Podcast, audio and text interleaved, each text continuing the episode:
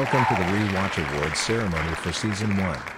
Before we begin, we advise our Spotify listeners to tune in on YouTube for the full visual experience.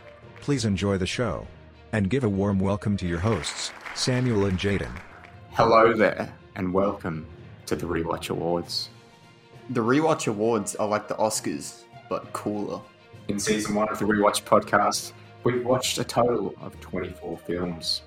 And in order to conclude the first season, we're taking a look back at season one and giving positive and negative awards. There are some familiar awards, like Best Animated Picture. And there are some original awards, like the prestigious Meme Award. We'll hope you'll join us tonight as we present the Rewatch Awards. First up on the agenda tonight, the award for the Best Picture, released in 2020. Here are the nominees Tenet, Enola Holmes, and Soul. And the winner is. Tenet! Look, 2020, it was a pretty crap year for movies. Yeah. And I think that's represented in the films that we watched on the podcast because we wanted to watch the best films of 2020 on the podcast, obviously. Mhm. And if you look at the films that we that did release in 2020, there's not many fantastic films. I, I would say there's not many films in general that released in 2020. Mm. But regardless, Christopher Nolan, where are you? Yep. He's in the crowd. Here Yep. he comes. Here he comes. He's coming up the stage now. There you go, sir. There is your rewatch awards. I know you're so grateful. I know. I know the Oscars haven't given you an award, sir. I know it is very dreadful, isn't it? Yes. Yes. Oh, what did you say about the Queen? Oh, I hope she's doing well. I hope she's doing well. You, you say hi to her from me, Nolan. All right. Goodbye then. Oh, sorry, you dropped your scarf. Here you go. Off he goes. He's so chuffed. Look, he's skipping away, Jaden. He's skipping away. I see him there in the crowd. Look at him go. Look, he's telling all of his friends. Oh, but yes, so we forgot to mention that we do have a live audience this evening, obviously, um, full of all the stars of Hollywood because they've given up on the Oscars Yep. themselves. Regardless, And all of our viewers as well. Yes, They've joined us. they are here um, along for the ride as well. So we appreciate everyone attending, um, especially you, Emma Stone. Hit me up later. You're not playing. All right. Shall we proceed on to the next award? So Tenet is the first rewatch award winner tonight. Jaden, do you want to take the honours for the next award? Here are the nominees for the Funniest Dialogue Award.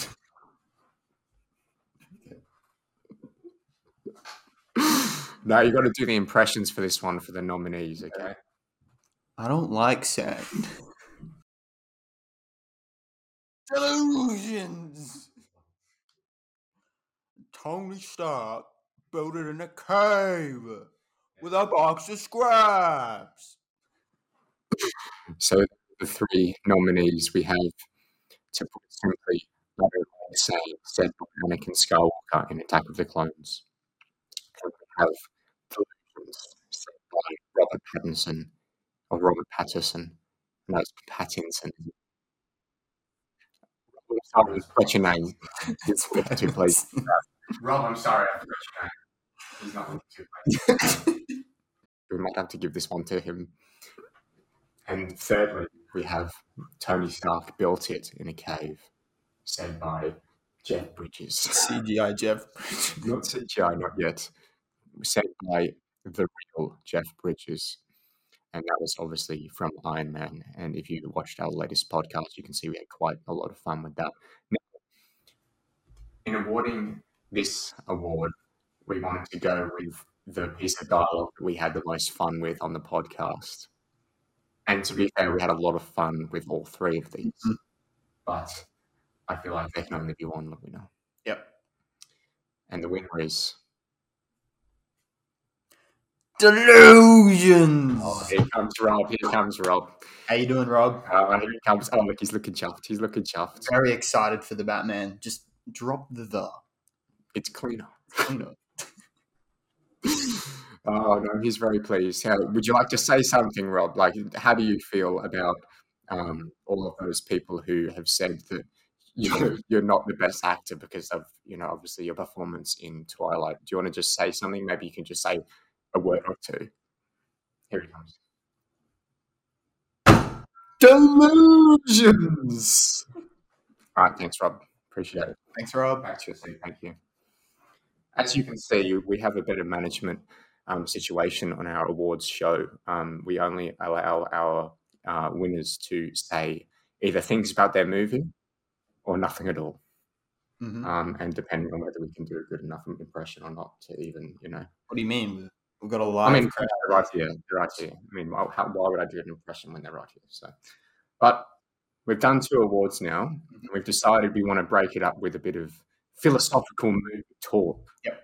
Because what are movies for if you can't talk about them philosophically Mhm. and really get deep into the meaning of Yep. movies?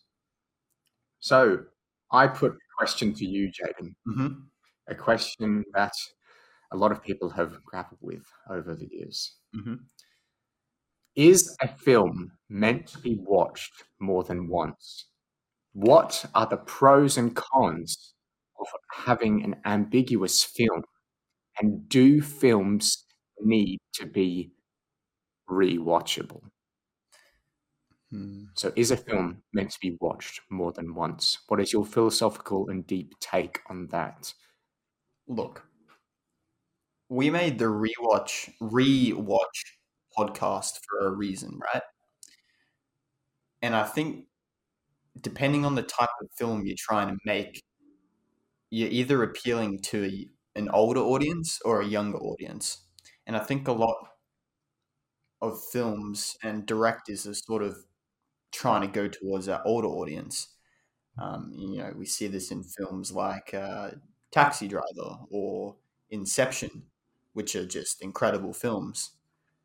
But at the same time, it's also like, I need to watch this film again for another two and a half hours. Mhm.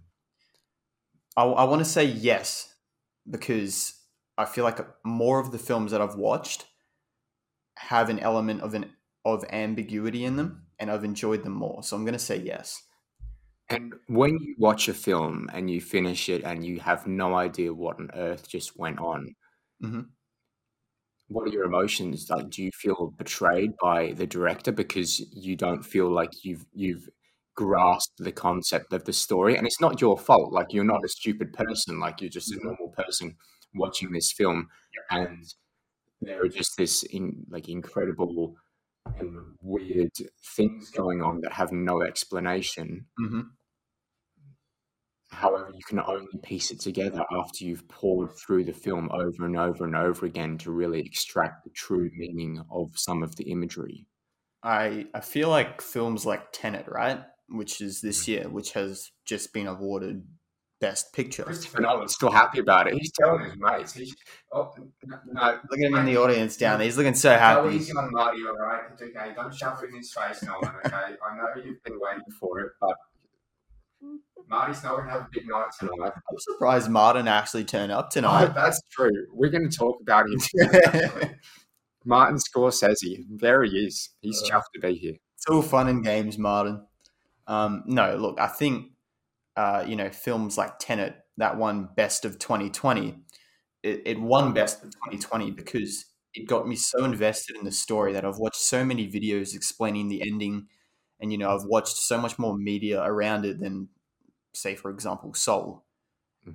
I feel like it it took me into the universe and it got me interested in the story Yeah. which which I really love about ambiguity. But that's you know that's not to say it's perfect because you can make huge errors with ambiguity. Which mm.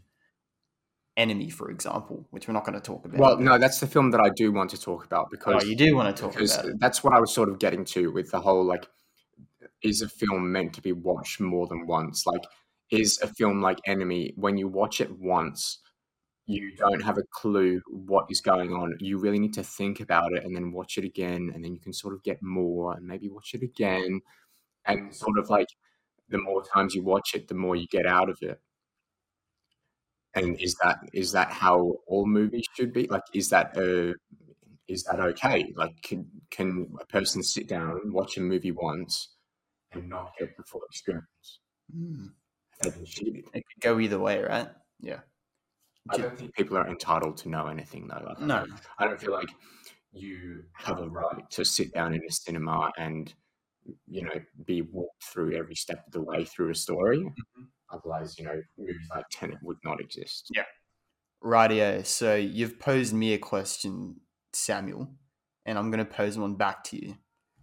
Now it's less formal than, than the one you gave me, but I feel like it's going to be interesting. So Okay.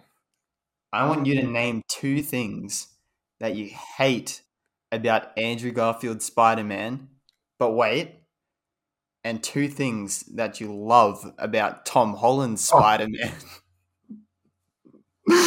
this is demoralizing. Sorry, How I you going, Tom? I see Tom in the crowd. Good to have you in the audience. Because of Dev all the time, isn't he? Um, Um, look, so two things I don't like about Andrew Garfield's Spider Man. One, that it ended. Hey, hey, hey! One, We, we need Spider-Man actual answers Okay, here. okay, actual answer. Okay. Um, I think he's probably pushing too old for a 16, 17 year old. That's something that I don't necessarily hate, but um, it's definitely a weakness of him as the character. Um, not necessarily in the first movie, but definitely in the second movie. He's he does look at least twenty six because he is um, twenty six. so they should have just made him older if they were going to use Andrew. Um, another thing that I hate about Andrew is I look at my Andrew Garfield poster in the theatre that we are currently in. Or Um, Andrew Garfield sitting right down there in the second row. I, I can't believe you'd go back on your morals like this. This is just Andrew, disgusting. You know I love you. Okay, just watch my other videos. Okay. Um, another thing I don't like about Andrew's Spider Man. Hmm. Um, well, I guess I could say how the second film ended. I wasn't entirely satisfied Mhm. with how his character finished, but that's not him. That's the story.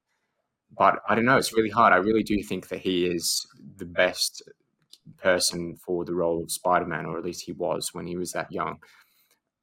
Regarding two things I love about Tom Holland's Spider-Man, I'd say the same thing. I say his age because he's a lot younger. Yeah. Um, and I also love what do I love? Hmm. I love the fact that he's in the MCU. Mhm. Like, I love, and he works really well as a side character. But then Spider Man should not be a side character. That's just not how it should go. Um, Spider Man is a one of the most, you know, sort of deep and, and deep characters out there. With you know, just like the character and the backstory and how he became a superhero and such. Yep. he deserves to be at the center of attention. But Tom Holland as Spider Man works really well as a side character. Good There you answers. Um, Yeah. That horrible question you just posed. Yeah. Rightio, do we want to move on? Let's move on to our next award. Who's going to get it? Oh, this is a good one. This is a good one. This is a good one. Favorite prequel meme award. This is a prestigious one right here. Mhm. This is um, there's a lot riding on this one. I'm sure there's a lot of bets going around in the audience today. About who's going to take this one home. Um, and George Lucas is happy just because he knows he's going to win either way because it's prequel. He's, he can only win this award. He knows he's going to take it out. Would you like to say the nominations, Jaden? Do you want me to do it in the voice? Or just read them out? Do it in the voice. Do it in the voice? Do it in the voice. This is where the fun begins. It's over, Anakin. I have the high ground. Not just the men, but the women and the children. And the winner is. It's over, Anakin. I have the high ground. Now, big applause for this one because the prequels, as a series, we went through them in season one. They're not good. We have a love hate relationship with them, right? They're not good, but we love them. Mhm. But we also sort of love them because they're not good. Like we love. Why do you think people love "It's Over, Anakin"? I have the high ground because it's stupid. It's a terrible line. and the fact that it's terrible makes it funny. It should have been in the funniest dialogue. Oh, that's a packed. That's a packed category though. yeah. So look, "It's Over, Anakin." I have the high ground. Um, it's it's iconic. Yeah. amongst the prequel meme community. So um, George Lucas is already up here. Um, there, there's your award, son. Um, he's, he's very happy with this because a lot of people hate on his Mm. Yeah, But you know what? We love it. we love him. So there's your award, George Lucas. Off he goes. Thank you, George. Don't, don't tell Marty. Don't keep walking. All these directors, man, they don't like Martin Scorsese. Why did we invite Martin Scorsese again? Why, did, why, why are you here, Marty? You're not going to win any awards. You know this. We didn't even do a film on Martin You're a film on Scorsese. Maybe you just felt left out.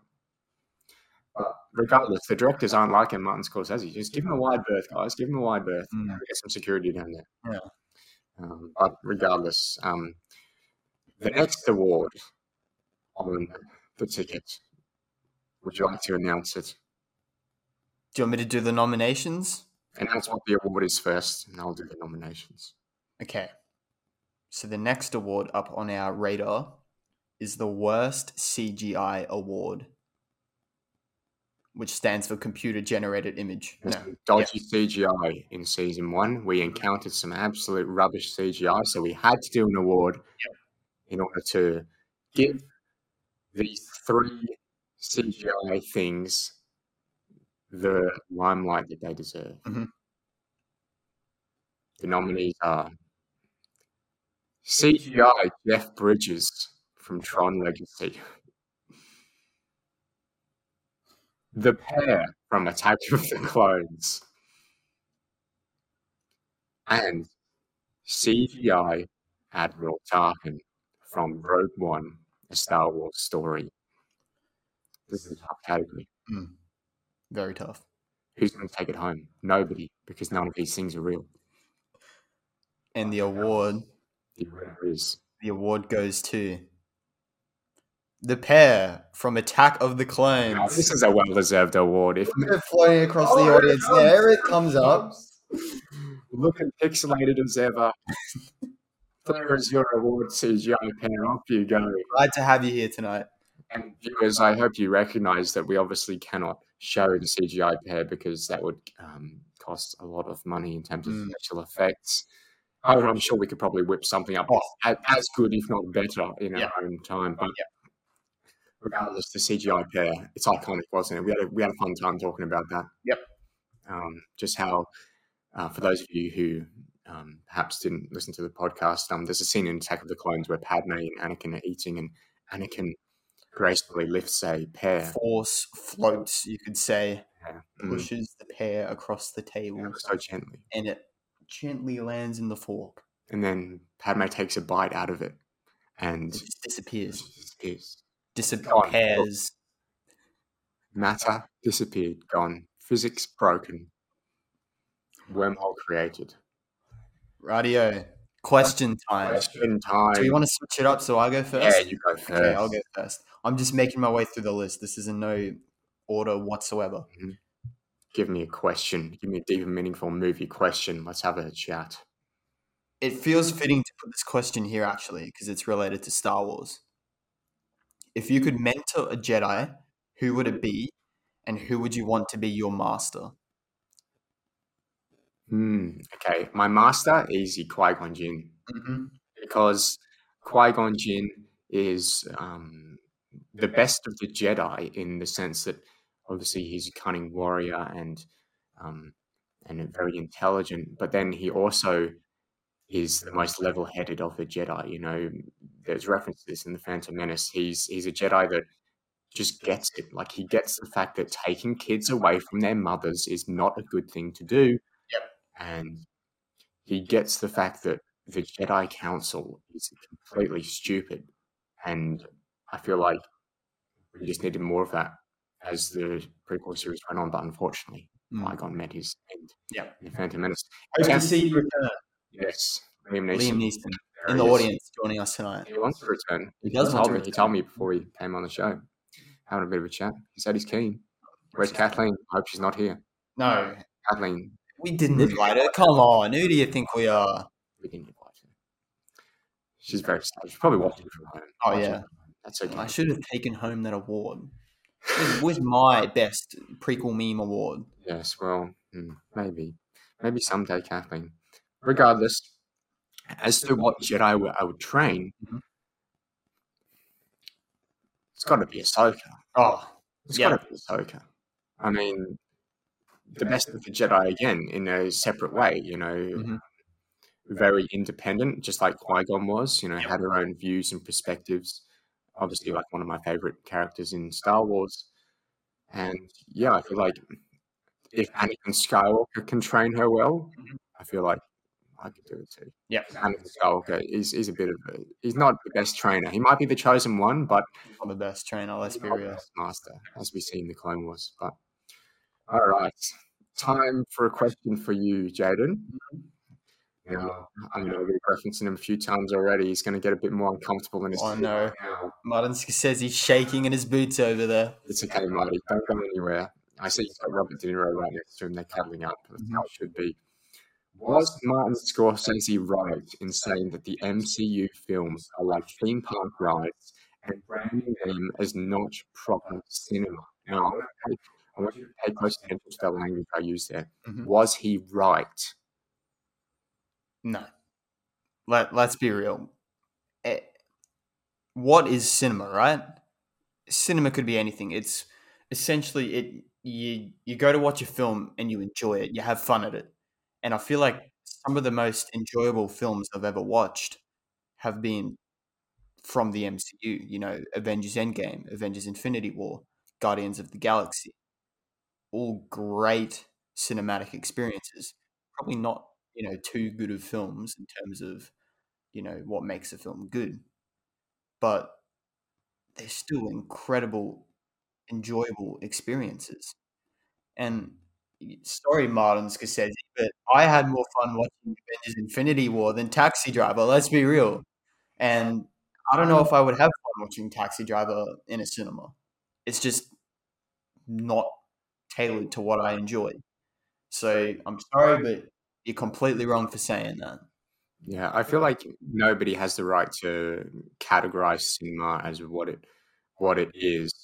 Mm. because at the end of the day, the theater industry before COVID was doing the best it ever was because of the Marvel films. Mhm. You know, there was like multi, like million dollar, sometimes billion dollar blockbusters every single year, keeping those theaters open. And then you have Martin Scorsese, who puts a three and a half hour movie out on Netflix. Mhm. You know, so even that, like the fact that he did The Irishman, and that's a Netflix Yeah. thing. Is that cinema because it's not in a theater? Exactly. What And I is think cinema? I think when he talks about cinema, he talks about film, and I think there's, there's a certain aspect. I know what he's getting at. He's he's trying to say that the films are shallow, right? And they are. It's just a fact. So in a way, he's right, but you don't have the right No. to brand cinema one way or the other. At least in my opinion. No. But I'm sure people would disagree. People would say, you know, Infinity War is nothing compared to Taxi Driver. Mhm. But you know, that's why we have discussions like this. Exactly. People disagree sometimes. Moving on to some more awards, shall we? Rightio. So the next award, do you want to announce it? And I'll run through the nominations. Yes, that sounds good. Oh, this is a this is an interesting one here. This is a favorite of ours. Yep. Most bizarre message. This award obviously goes to the film that has a message that we felt was odd, bizarre. Um, and so here are the nominations. Here are the nominees for the most bizarre message. Anyone can cook. Ratatouille. Don't believe in God, otherwise you'll crucify your dog, the devil, all the time. Don't invite a mentally unstable clown onto your late night talk show. And don't keep the cameras rolling whilst the host is shot in the face on national television. Joker. Uh, now, um, this is a tough category because, look, the message of Joker is not that. I don't think there is a message to Joker. I feel like it's just, it's just the Joker. Just Conglomerate of scenes together Yeah. to make a film. there's no real message. However, Devil All the Time was funny because it seemed to lack a message, and the only thing that it was really consistently coming back to was that these religious people kept on killing things. Yep. Just because they just they had to. Mhm. There's no there's no reasoning. They just wanted to. Yep. And then Ratatouille, as we said while we were doing the podcast on it, anyone can cook. It's a bizarre message, isn't it? Yep. Think of a film. Because of course anyone can cook. Like no one's saying that anyone can't cook. Is it the message though? Yes, it is. The message is anyone can cook. That's the tagline. That's that's what that's what it's about. Because the rat's like, I can't cook. Mm. Yes, you can. Anyone can cook. Mm. But why? Why do we need a message Pixar film meant for kids? Mm. It is a bit bizarre. Mm. Anyway, am I going to announce the winner? Yep. And the winner of the most bizarre message is. Anyone can cook. Anyone can cook. Ratatouille. Ratatouille. Look, it's the most bizarre message, and it's it's also a message that actually is, you know, uh, it, it's actually the message of the film. Yeah, whoever decided that is it's it's a great film, but what the hell is the message? yeah, there's no meaning from it at all, and maybe maybe that's what held it back in terms of you know best Pixar because a lot of people don't regard it as the best message. Pixar film, and Mm. maybe it's just because it just has a weird message. But regardless, um, who directed uh, Ratatouille? Brad Bird, I think. He's not he's not um unfamiliar with the award shows, um, No. but Here, he- here he's, So- he's coming up now. here he comes. You can hand that one to him. I know you're a fan of this film, so Here you go, mate. Here you go, Brad. Brad's like you know another day at the office, getting Yep. getting awards for my movies. Yep. He doesn't care. He doesn't even care about Martin Scorsese He's walking straight Ah. past him. He. Oh, oh. Martin's really sad down there. Oh, Oh, why is he still here? He's still hanging around. No, and we just like dunked on him several times there. Yep. Regardless, the next category is an interesting one. And it's an original one to us, of course. Most of these are so far. Mhm. Best hero. Now, this can be best protagonist, Mhm. can be best person in the story, like best lead person in the story. But here's the category for best hero. The nominees are Johnny Depp, Captain Jack Sparrow from Pirates of the Caribbean: The Curse of the Black Pearl, Robert Downey Jr., Tony Stark, or Iron Man from Iron Man, Andrew Garfield, Peter Parker, Spider Man. I think the crowd's a bit excited about that last one there. Mm. The winner is No, Johnny Depp as Captain Jack Sparrow in Pirates of the Caribbean: The Curse of the Black Pearl.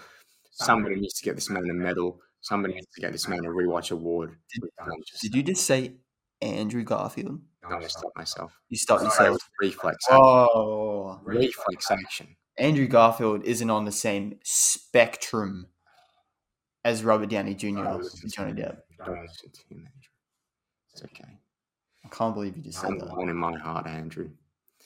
As always. Johnny Depp. He's an acting legend. he's one of those roles where it's like, can anyone else replace him in Pirates of the Caribbean?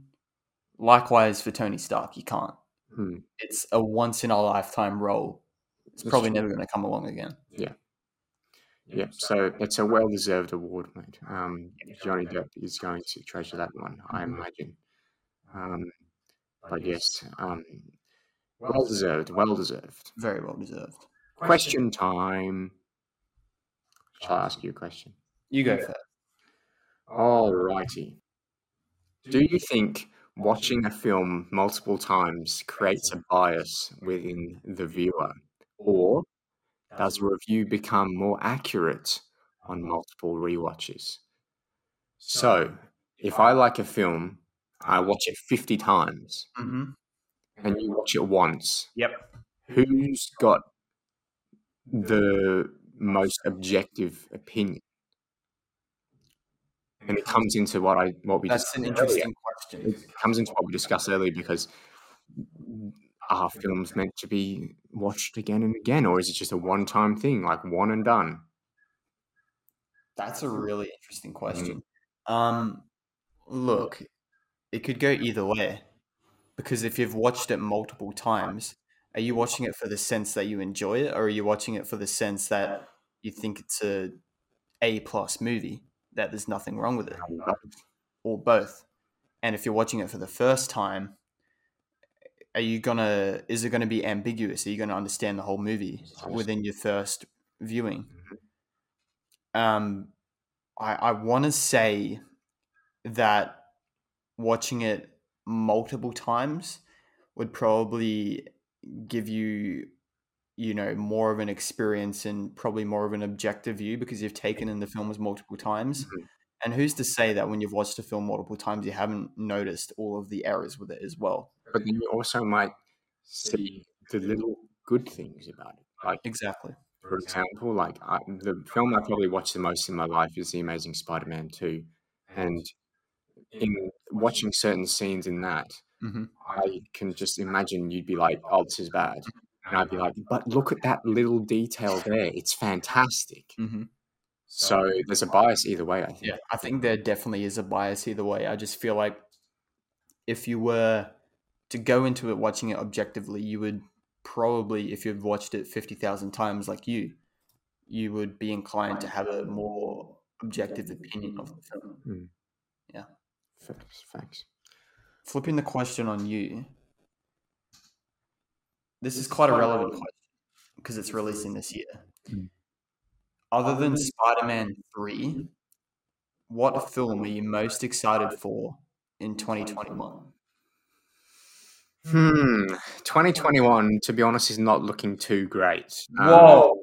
Are you serious? Yes, because the Batman was supposed to be 2021, and that if if that was coming out in 2021, then I would not know which one I was more excited for, the Batman or Spider-Man 3.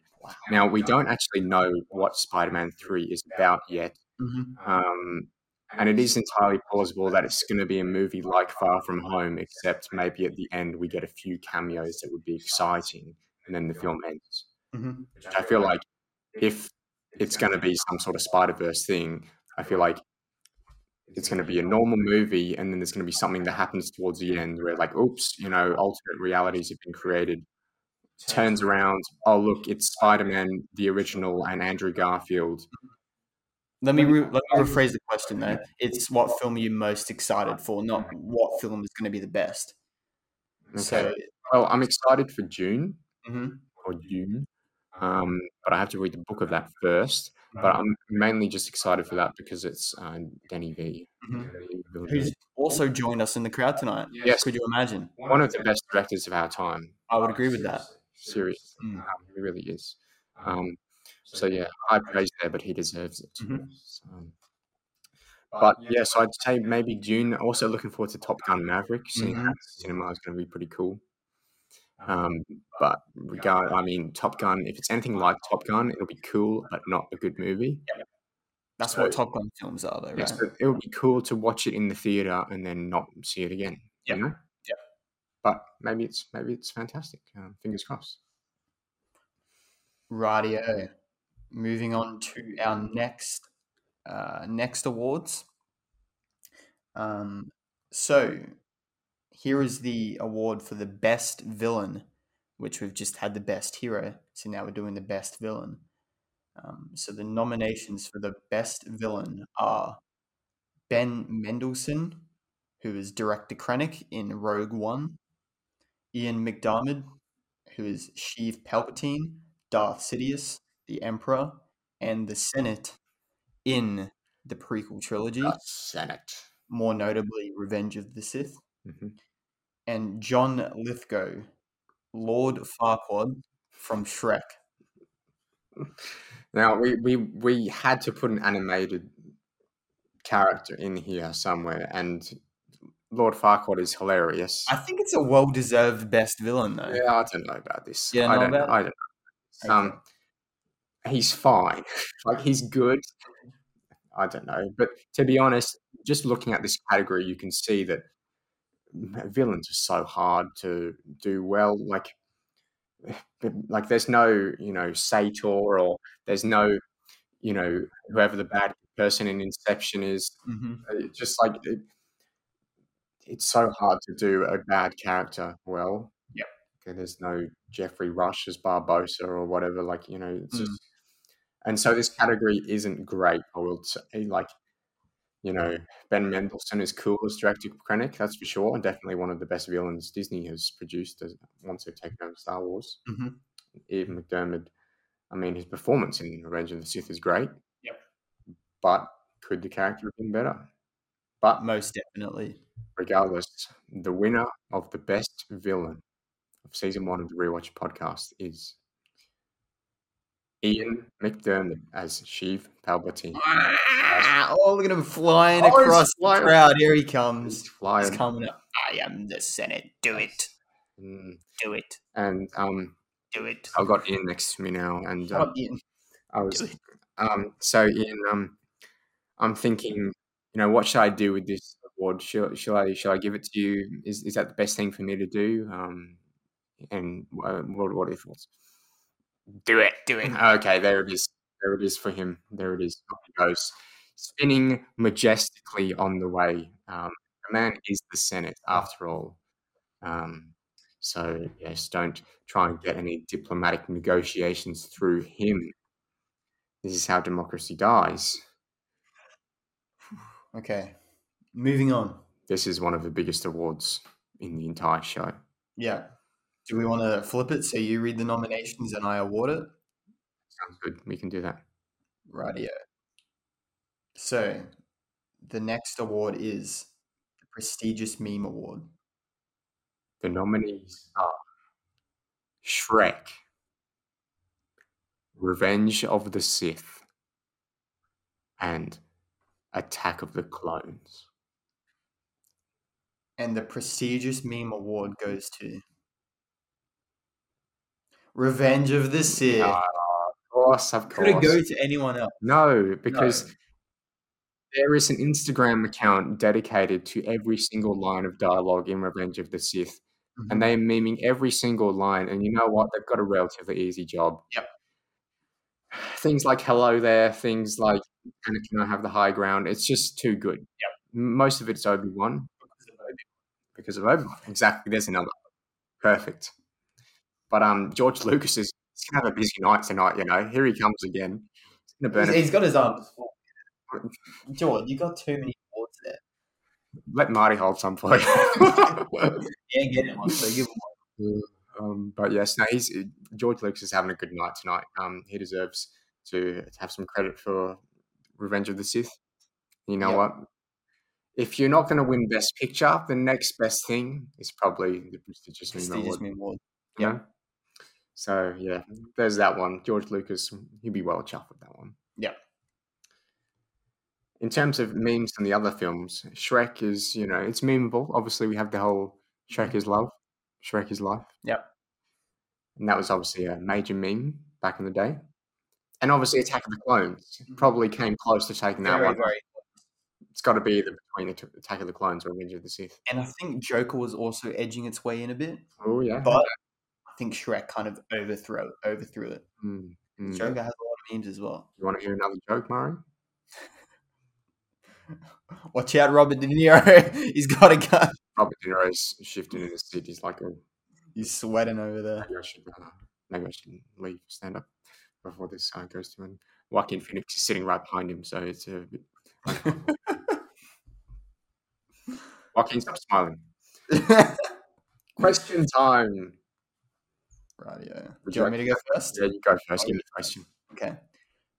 This is a more modest question. Mhm. If you had a biopic written about you, what would the title be? It's the title. Yeah.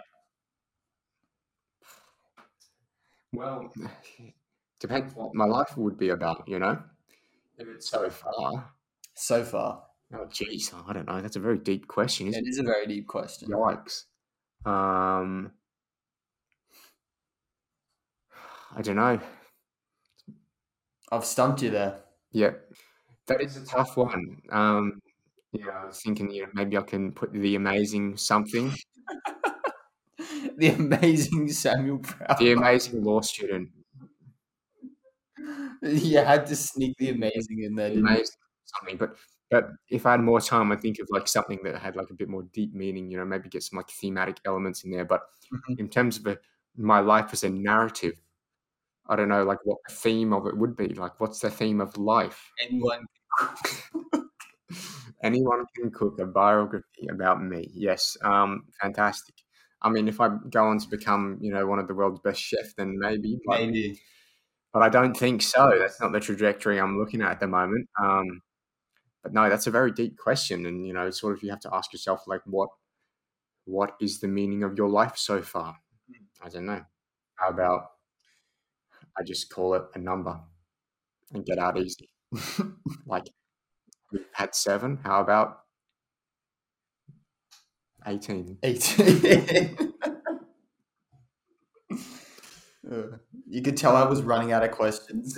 No, that's a that's a too good of a question. I I need like at least a year to think about to this. think about it. Yeah. yeah, because you you have to think like you know maybe maybe you know I have a certain trait that others I don't know not like others maybe don't think about much or Mhm. I don't know you have to find something like really special about Yeah. something that you do. I don't know, but that's very difficult, isn't it? Yeah, Um, yeah. I've got a question for you that's going to be a lot easier. Yep. Um, but again, listen to the, the wording very closely. So, if you could erase a movie from time, which one would it be and why? Now, it's only one movie. Can't erase a series. So, nice try, but Kathleen's getting out jail free. One movie gone. Never Easy released. question, you reckon? Never released. One movie. It can be a movie in a series, but if there's a movie that comes after it, that movie will remain. Yeah, I know what you're trying to say. okay. So you can't take out the Last Jedi. That's what I'm saying. If you take out the Last Jedi, the Rise of Skywalker could just it still exists. Okay.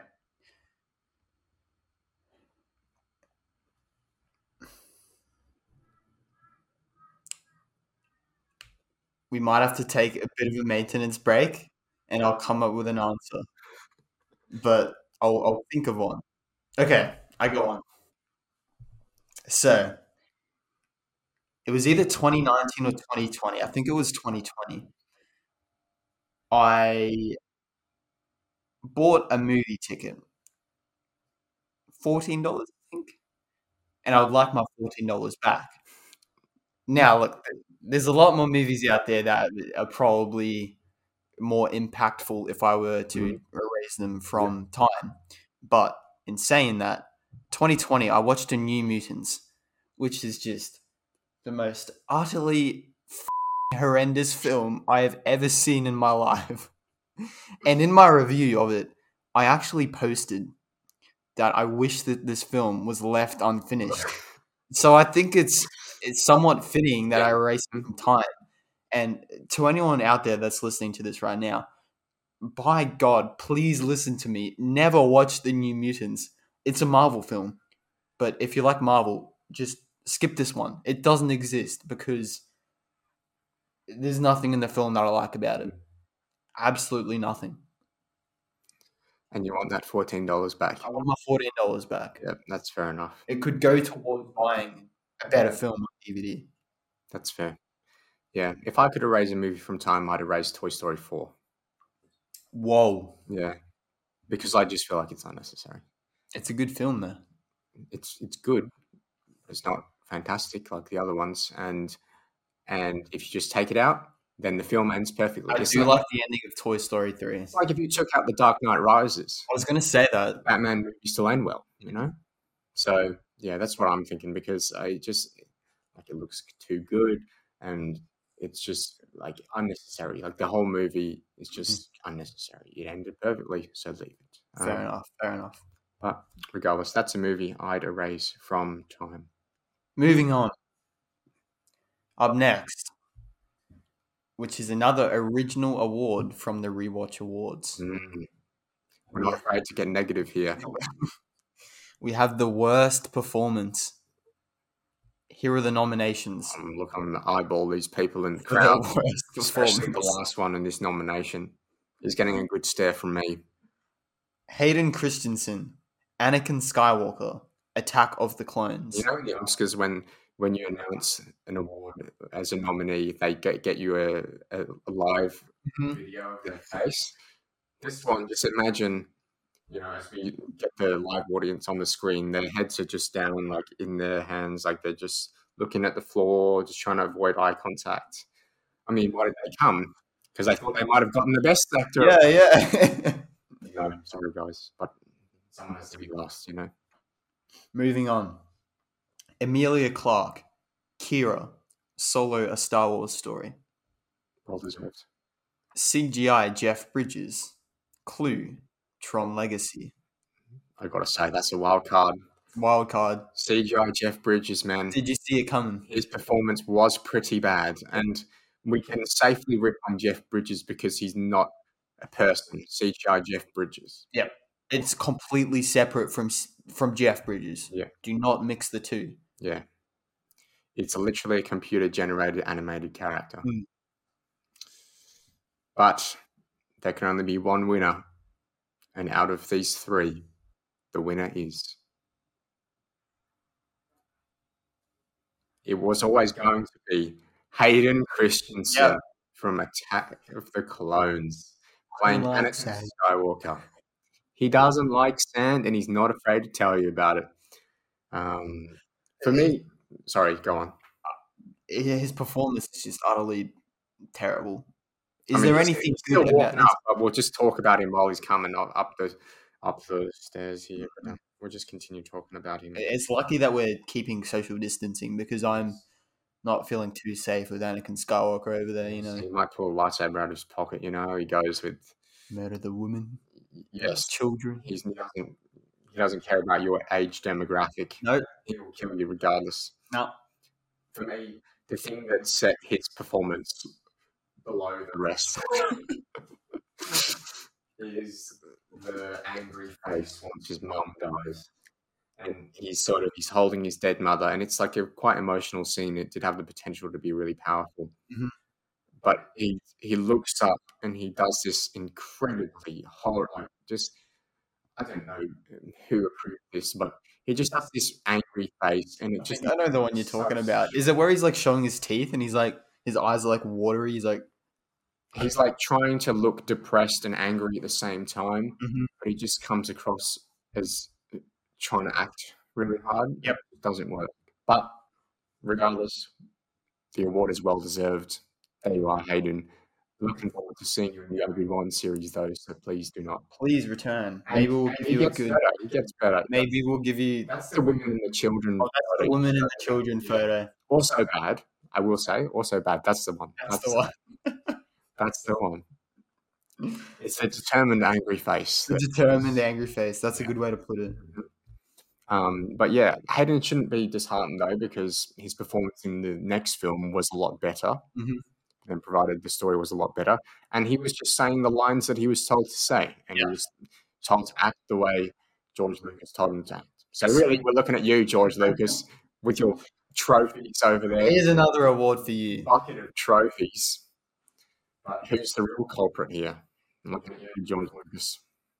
Maybe a genius, but you know, every genius is a bit mad from time to time. Mhm. All right, this next category, we're getting into the serious awards now. Getting to a bit more serious, less original, more Oscar friendly, but obviously this is like the Oscars but cooler, so don't go anywhere. Mhm.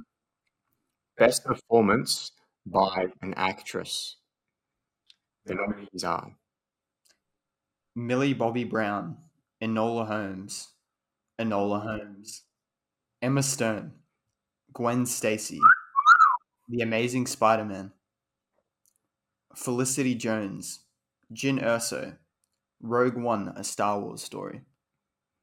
now I know who I want to win. Look, I think some of these nominations we had to kind of mix and match because we didn't watch a lot of female led films. And now, before you decide to cancel us, we wanted to. It's just that some of the films we watched let us down.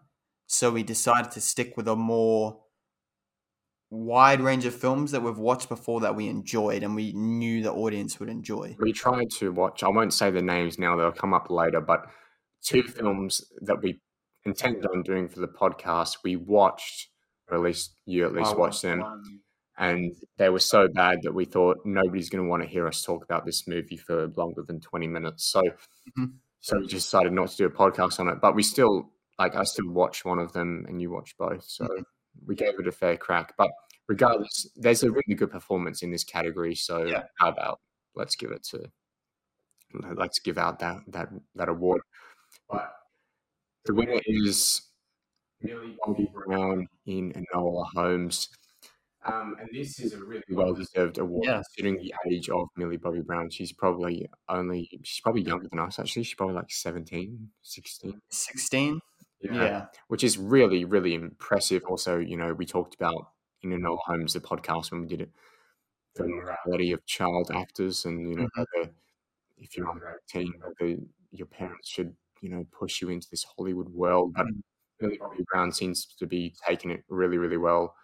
Um, and in Enola Holmes, she's the best thing about the movie, I think. Hundred percent, yeah, yeah. I think she delivered a really, really good performance in the film, and you know, it, we we could have given it to Emma Stone, but is Emma Stone a lead in No, the Amazing Spider-Man? Yep. Enola Holmes kind of stole the spotlight in Enola Holmes, Yep. so uh, I think it was a fitting choice. Yeah, I mean, there's I have no um, reservations about giving this award to Millie Bobby Brown at all. Mhm. Um, so yeah, I mean, I'm sure she'll be very grateful for that award. Yep. Um, but yeah, question time. Question time. Do you want me to go first? You go first. It's funny because one of my questions was the one you asked me last round. Oh yeah. So I kind of have to cut that out now, but Oh, I'll, yeah. I'll think of another one. Um, let's go with this one. You have to live without one. oh dear. Nolan. Villeneuve, Danny V, Denny V, or Marc Webb. Oh no, he's only gone and got my three best favorite favorite directors of all time and told me to get rid of one. Are they actually your best three? Well, yeah, I mean, I'm looking at my Blu-ray collection. David Fincher would be up there. David Fincher, but And to be honest, I've seen more of the, the other lads' films than David Fincher. Mm-hmm. Christopher Nolan is probably. God, don't you dare say Nolan. No, I'm going through them. I'm giving you reasons for why I might make a decision. I haven't made a decision yet. I'm going to talk through it myself first because I don't know how to make such a decision. But Christopher Nolan is continually d- delivering original films. Mhm. I really like Tenet. It's one of my favorite movies. Mhm. And we watched Interstellar last night, and that was really, really good. Mhm. That will also become one of my favorites. I like Batman Begins, one of my favorites. So, like, three favorites have come out of Nolan. Inception's up there as well. Then you have to think about continuing onwards. Like, Nolan is probably guaranteed to continue to produce good films. Like, Yep. He doesn't make bad films. That's the thing. hmm Then you have oh no. this is demoralizing. I hate this. Then you have Denny V. One of my favorite films, if not probably like up in my top three, is Blade Runner 2049 from Denny V, one of the best looking movies ever made. And then you have Arrival, which is really good. then you have um, oh, Enemy, Mhm. which I mean, I didn't really enjoy watching it, but I'm intrigued and I might watch it again. He's he's doing Dune. Yep. He did Prisoners, which is one of my favorite movies too. What about Zodiac? Was that David Fincher? No, David Fincher, yeah. David Fincher. See, if you made it four and put David Fincher in there, it would have been just as hard. But oh, this is difficult. Danny V is also probably guaranteed to at least keep on making really good looking movies. but I think he's got a, a worse of a record than Nolan, maybe. But they're both really damn good. Mhm. Marc Webb's the wild card.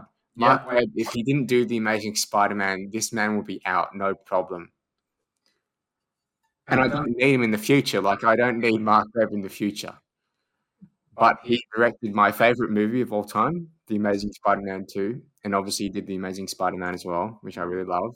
Yep. Two of my favorite movies, and 500 Days of Summer, which I really like as well. But Marc Webb isn't. I don't think he's doing anything interesting in the future. Oh my god. You're not So so what am I doing? Am I just eliminating one for like from now onwards? It's got to be Marc Webb Oh god. because the next movie that Marc Webb's supposed to be doing is like a Cinderella live action movie or something like what Mhm. Snow White live action movie or something, and he's not going to be coming back to the Spider Man like or the Spider Man you know universe anytime soon. I really hope that they. If Andrew Garfield is involved in a Spider-Man movie, I'd really hope Marc Webb is there in some capacity. But Can I alter my question? oh, And you know what I'm gonna do. what's he gonna do? The director never existed. Oh no! Because you found a cheat in my question. And that's what I wanted it Just to change intend this- to changes it. No, this changes it. I'm gonna go. Go with Denny V okay. because he has the least amount of favorites. Denny's walking out of the sorry, He's walking out of the theater. Look at him go. What have you done? No one's beaming though. He's very happy. Yeah. He's got his awards. No one said. Uh, yeah, it's got to be Denny V because Blade Runner 2049, while it's one of my favorite movies, Mhm. I didn't discover it till like last year and still would have had the original Blade Runner. So, and then Prisoners is good, but I don't own it because I can't find it anywhere. But so yeah, it's got to be Danny V because Marc Webb's safe because you know he made the Amazing Spider-Man in 500 Days of Summer, didn't he? So yeah, he's safe. Wow. But yeah, You heard it here first. changing the tack of that question there was a good a good bet, I Mhm. think. Um, I've got a um, a good question here for you. If Robert Pattinson wasn't Batman, who should take his place in the upcoming film, The Batman? Oh god damn it. I'm really excited for his interpretation of Batman. Me too. And I think it's more so because he's playing this sort of emo 90s Batman, Yeah. which we haven't seen before, which is interesting and new. Mm. I- I've seen, you know, I've seen Ben Affleck's Batman a bunch of times reiterated, you know, Mm. We've seen that character. But there's something different about Robert Pattinson's Batman that I was excited for. Now, I'm going to ask you a question back. Is it the actor that's changing or is it the whole tone of the film that's changing? like just like replacing the actor, having the same script, same everything? Same everything. Same everything. If Robert Pattinson wasn't Batman in The Batman, Who would it be? who should it be? Tom Cruise. No. oh man. It's difficult. If you want to go, I can ask another one. But, no, um, no, no. I want to think about this. It's a tricky one. Because you actually have to put yourself as the casting person. You have to think who's Yep. gonna, who's going to do an emo Batman well. Like who's got not only the gravitas and the physicality of being a Mhm. menacing figure, but also you know not being as menacing as say Ben Affleck. Yeah. Okay. I've got a good one. Okay, Um, is it like present day or like from any time in their lifetime? uh, if you're going to pick another time, you can you can, but, Okay. but make sure you tell us what age they should be and stuff. I think that Leonardo DiCaprio would do a decent job as Batman. Okay, And if you've seen The Great Gatsby, you'd probably know why. I think He plays like this classy character so well in The Great Gatsby Gatsby Mm, that it's just it's just something about his character that feels like, you know, Batman. mm. and I don't know. I feel like I'd really want to see that, and even like even like present Leonardo DiCaprio, I think would do really well in the role. but since it's like set in the nineties, a younger Leo would probably work better. Yeah. Um, but even like modern day Leo, I think would be quite an interesting Batman. Mm, no, that is interesting. What about somebody like Brad Pitt dyes hair?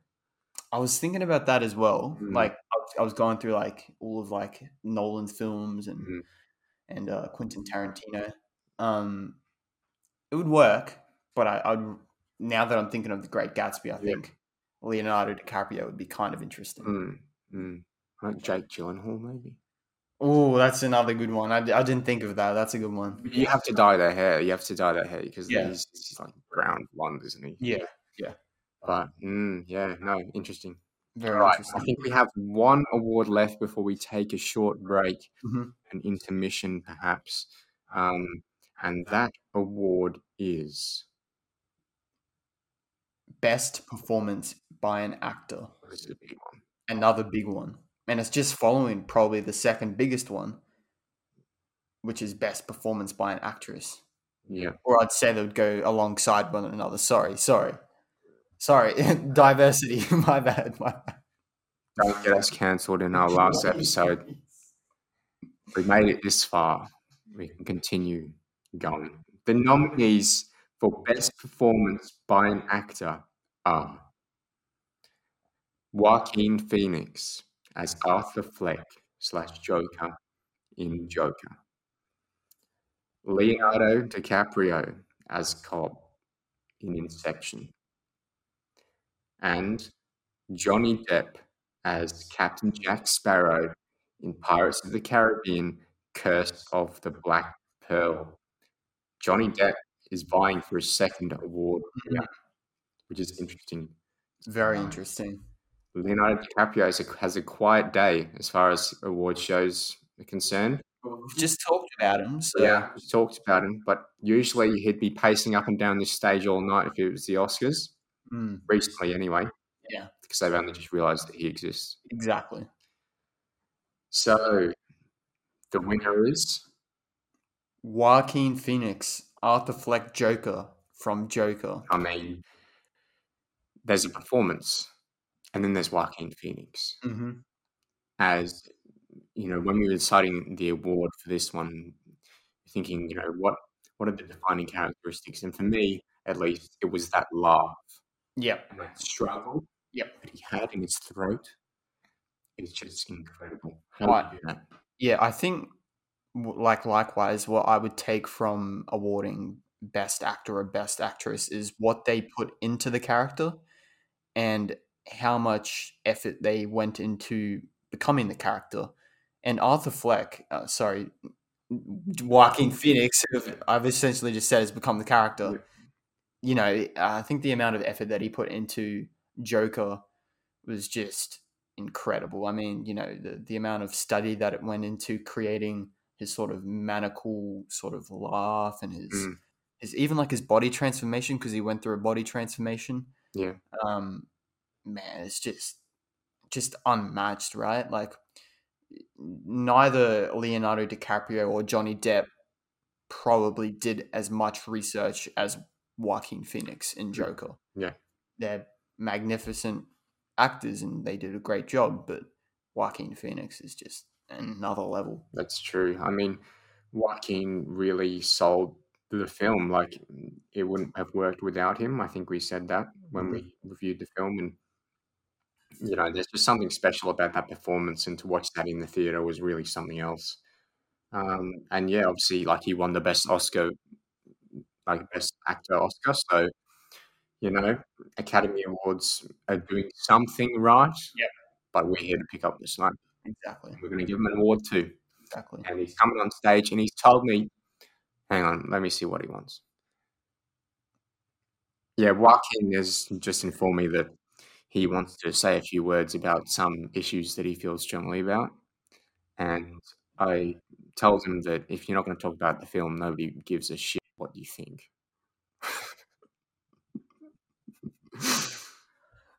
No, So- Joaquin, you can't tell another joke. this is a formal ceremony. Robert, come get him. Robert. Can we get security? Joaquin, that's enough. Thank you. All right, off he goes. Uh, well, I think that brings us to a temporary close. We're going to go for an intermission now and put some lovely awards music on. We'll be right back after this break.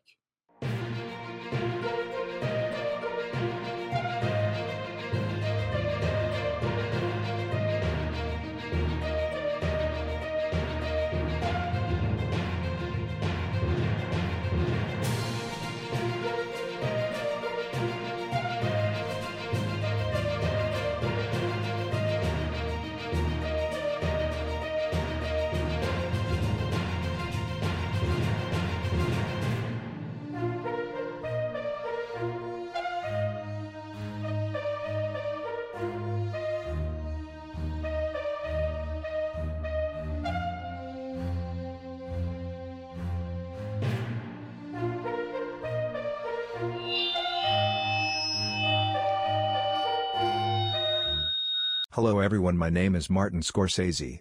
I would like to tell Samuel and Jaden that they are f***wits. This is the shittest awards show I have ever seen and it deserves to be burned to the ground. F you guys. And f you Christopher Nolan.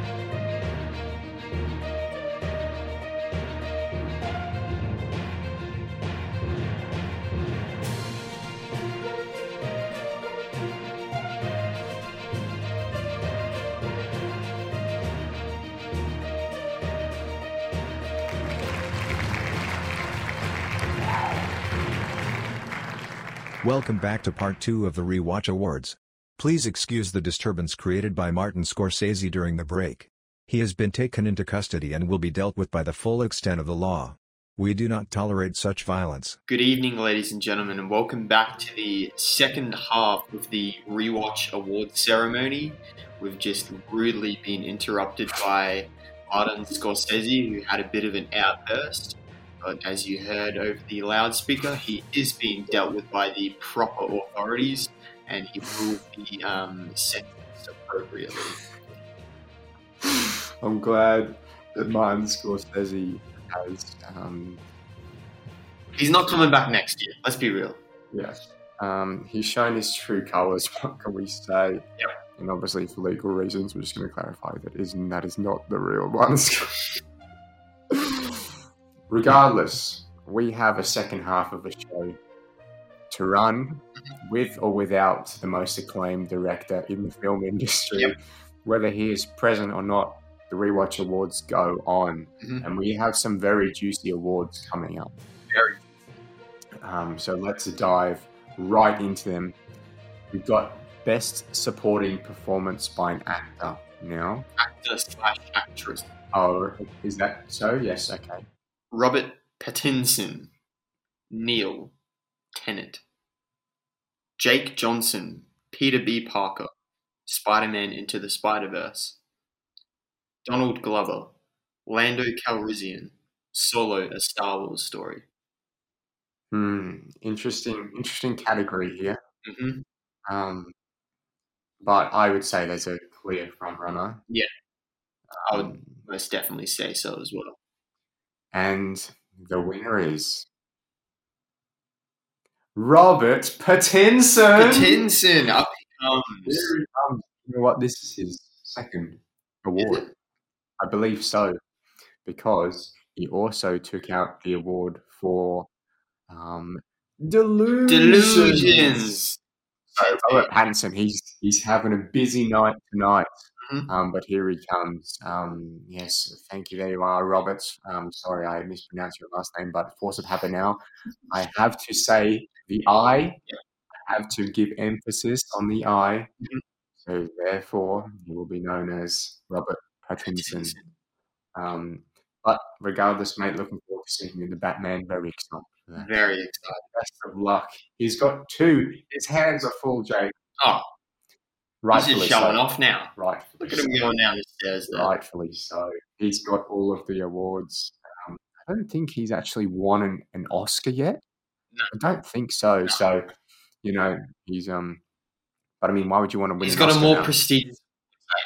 Exactly. I mean, he's going to go home and tell everyone that he got the award for best, um, for, for most quotable line, or um, funniest dialogue award, I should say, hmm of Delusions. Um, but moving on, would you like to announce the next award category? Yes. So next up on the radar, we have a very, uh, Oh. very special award, um, which is Best Director, which is a very, very prestigious award, which I think a lot of people are most excited for here tonight. hmm Um, It's a big one. yeah. So I'll run through the. Uh, actually, do you want to run through the nominations and then I can announce it? Switch it up. Happily, yes. All right. The nominations for Best Director are Christopher Nolan for Inception and Tenet, Todd Phillips for Joker, and Jon Favreau for Iron Man. And the winner is Christopher Nolan for Inception and Tenet. I mean, he's one of my favorites. He's got to be one of your favorites too, right? of course. I mean, how could Christopher Nolan go home empty-handed tonight? He's gonna. I think he might go home with the most awards. Yeah. he's got two now already. Oh, has he got another yes. one? Well, our best of 2020 award went Ah, to Tenet, yes. you see. So he's been up on the stage before, just like Robert Pattinson. I mean, Robert Pattinson, Pattinson. sorry. Um, and um, here he comes again, Christopher Nolan. Um, why isn't this man knighted by the Queen, by the way? Sir Sir Christopher Nolan, it should be. There you are, sir. so cool. It is an honour to provide you with this prestigious award. It is very well earned for Inception and Tenet, Yeah, of course. both incredibly, um, incredibly beautiful films hmm and uh, incredibly um, difficult films to grasp. I think we'll see a lot of Christopher Nolan in the future at the Rewatch Awards. Mhm. Yes, he's um, he's he's a favourite of ours, Mm. but he's just a man that continues to do original film. Yep. You know, he hasn't done a sequel yet, apart from obviously Batman films. But that was intended from the beginning. Well, I don't think it was, but regardless, his best film is The Dark Knight, and that's a sequel. So we can see at that point, but the man's always trying to do something original. Yeah. Who has the guts to do Tenet? No, one. Except Nolan. no one except Nolan. So, and you know, whatever he does next, everyone's going to be We're excited love for it, it. and we're gonna be excited. Fantastic. So, Christopher Nolan, he takes out the award for Best Director. Well deserved. Yep. Um, Martin Scorsese's turning in his jail cell as we speak. I can imagine him having his little uh, 80s TV in the box in the corner, Streaming live. streaming live. Ah, Everyone wave to Martin Scorsese in the in the jail wave to the cameras, everyone. How you doing, Marty? Yes. Um, there is your movie Taxi Driver. It's on the bottom of my shelf over there. It's been neglected. Oh, on the top rather. Um, sorry, Marty. All right. That brings us to um, Question question time. time. Uh, I've got a few good questions. Mhm. Um, so I'll go first, shall I? Yeah. This is very topical, actually, because we've just seen the man, Christopher Nolan, I was gonna make a spot about Christopher Yeah. Nolan as well. So, and it, it relates to the whole sequel discussion we were just having. hmm Christopher Nolan, he hasn't done a lot of sequels, as we just said. However, I know what you said. if Christopher Nolan did a sequel to one of his films, Mhm. obviously not the Batman film, because Mhm. they're one and they're done. Yep. If Christopher Nolan did a sequel to one of his films, which film or which universe should he continue? Think of the likes of Inception, Interstellar, Tenet, Dunkirk, even. Well, just going off of the films that I've seen from Christopher Nolan, right? Um, you've got the Batman trilogy, which he said is out of question. Can't choose that for clear reason. Unless you'd want like a, I wouldn't want a Robin movie or Jason Gordon-Levitt or something. Um, so it's it's essentially Interstellar, Inception, Tenet, and they're the only three Nolan films I've seen that are standalone films. Um, I feel like Tenet ending is way too good to just be meddled with. Like I, I wouldn't Oh, leave that because it left me in a in a state of like, you know, I don't want to see anything else with this because it's really really good. Um, and the same goes with Inception. I feel like if you were to explain what's happening with the uh, with his little um, trinket, it would kind of just ruin the whole, you know, what happened in Inception. Mhm. You're just fair. tearing that apart. So, as you've probably already found out, I, would- I don't want a sequel to Interstellar, but if it was to be one of the three, it would probably be Interstellar. Yeah, yeah. I a lot of people were calling for a Tenet sequel when it first came out because obviously, like the way Tenet ends, it's like halfway like in the story because you know obviously like the protagonist goes on to found or like to you know create Tenet. Mhm. So like there's still a lot for the protagonist to do when the film ends. Yep. He has to like a pincer movement, so he has to you know, and eventually he would have met like young Neil when they went back and Mhm. so there's interesting concepts there to be, you know, meddled with. But Yep. I think Interstellar is probably the best bet. You know, let's see what happens when Matthew McConaughey goes back and Exactly meets right. um, Anne Hathaway on that planet. Um, let's see how human civilization goes. But And I explained it as like I don't want Tenet or Inception to be touched or Mm. messed with, but that's the same with Interstellar. I think Yeah. its ending is very well done, which Precisely. is with all Nolan films. It's just that Inception has given so much to cinema in terms of its ending, and I think Tenet is way too new to just have a sequel just thrown out already. I mean, it's his it's his love project. So if he's it ever going to do it, he's ever going to do it. But the thing is, like the financial performance of Tenet, and now we have obviously Warner Bros. and Christopher Nolan are butting heads at the moment over the whole, you know, straight to HBO Max sort of Yeah. situation. So unlikely they're going to work together again. Mhm. You know, do Warner Brothers own the rights to Tenet now? Like, you know, just imagine it's just going to be so difficult. It's going to be a mess, yeah. But you know, maybe in like twenty years, Yeah. give us something. But you know, it'll 10 be years. 10. 10. Ooh, You know. Anyways, on the topic of Christopher Nolan, um, just came with this on the top of my head, Mm. and I'm curious to see your answer. So, Christopher Nolan works within his own, own sort of realm of actors and actresses, right? Mhm. He he keeps on employing the same actors for his jobs. You know, Michael Caine. Uh, you you even see Joseph Gordon-Levitt. Gordon-Levitt. Mm. Um. Hathaway, yeah, a bunch of them. So if you were to see a new front runner in a Christopher Nolan film, so the the main actor or actress, who would you hire?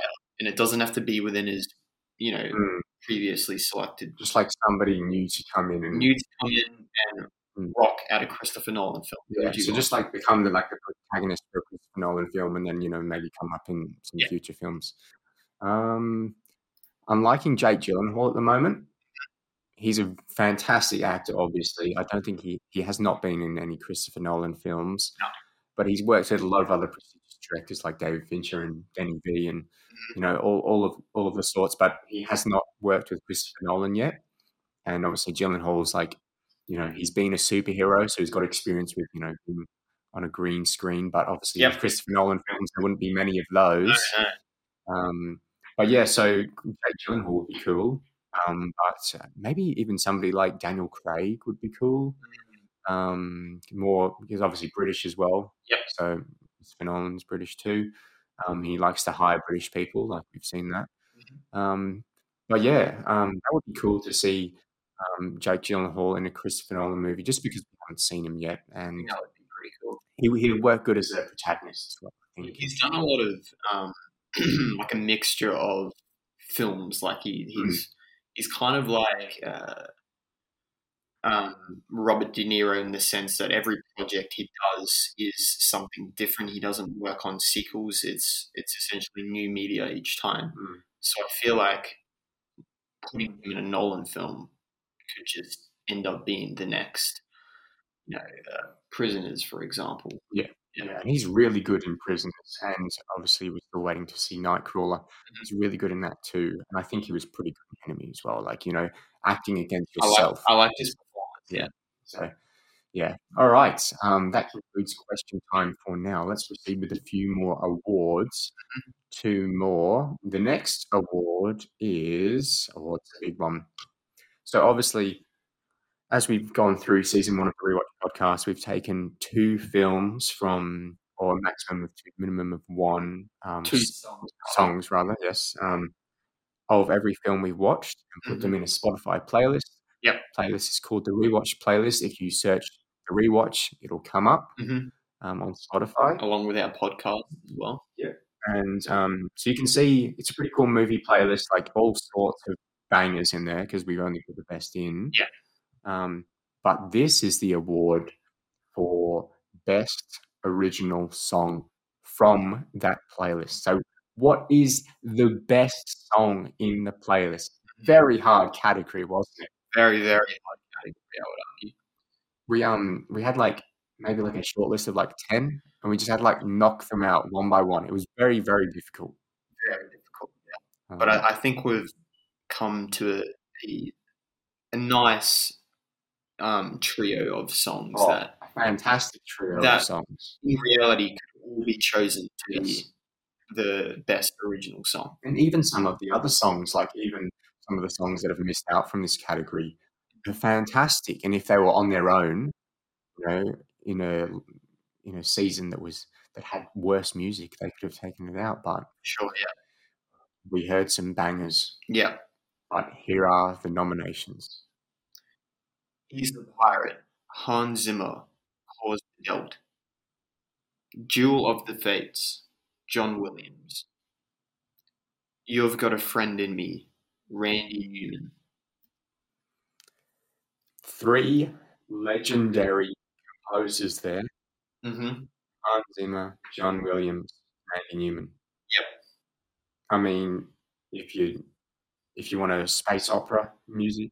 Soundtrack, you go to John Williams. Yep. If you want literally any soundtrack, you go to Hans Zimmer. Mhm. And if you want an animation soundtrack, or maybe a soundtrack to Marriage Story, Or if you make a Pixar film, Randy Newman. Randy Newman. But there can only be one winner for best original song, and that goes to He's a Pirate from Pirates Caribbean, Curse of the Black Pearl, Mhm. Hans Zimmer, the wizard, and obviously Klaus uh, Badelt, is it? I think Um, it's Badelt, yeah. All right, too easy.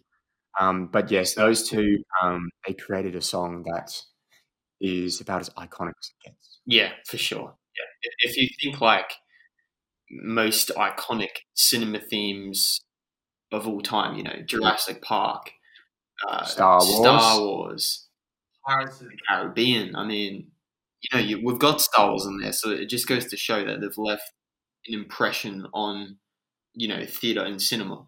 So just massive franchises with spectacular scores here. It's one of those songs that, like, if you played it, no matter whether people had seen the movie or not, they would know. They know what it It is. just sounds like a pirate song.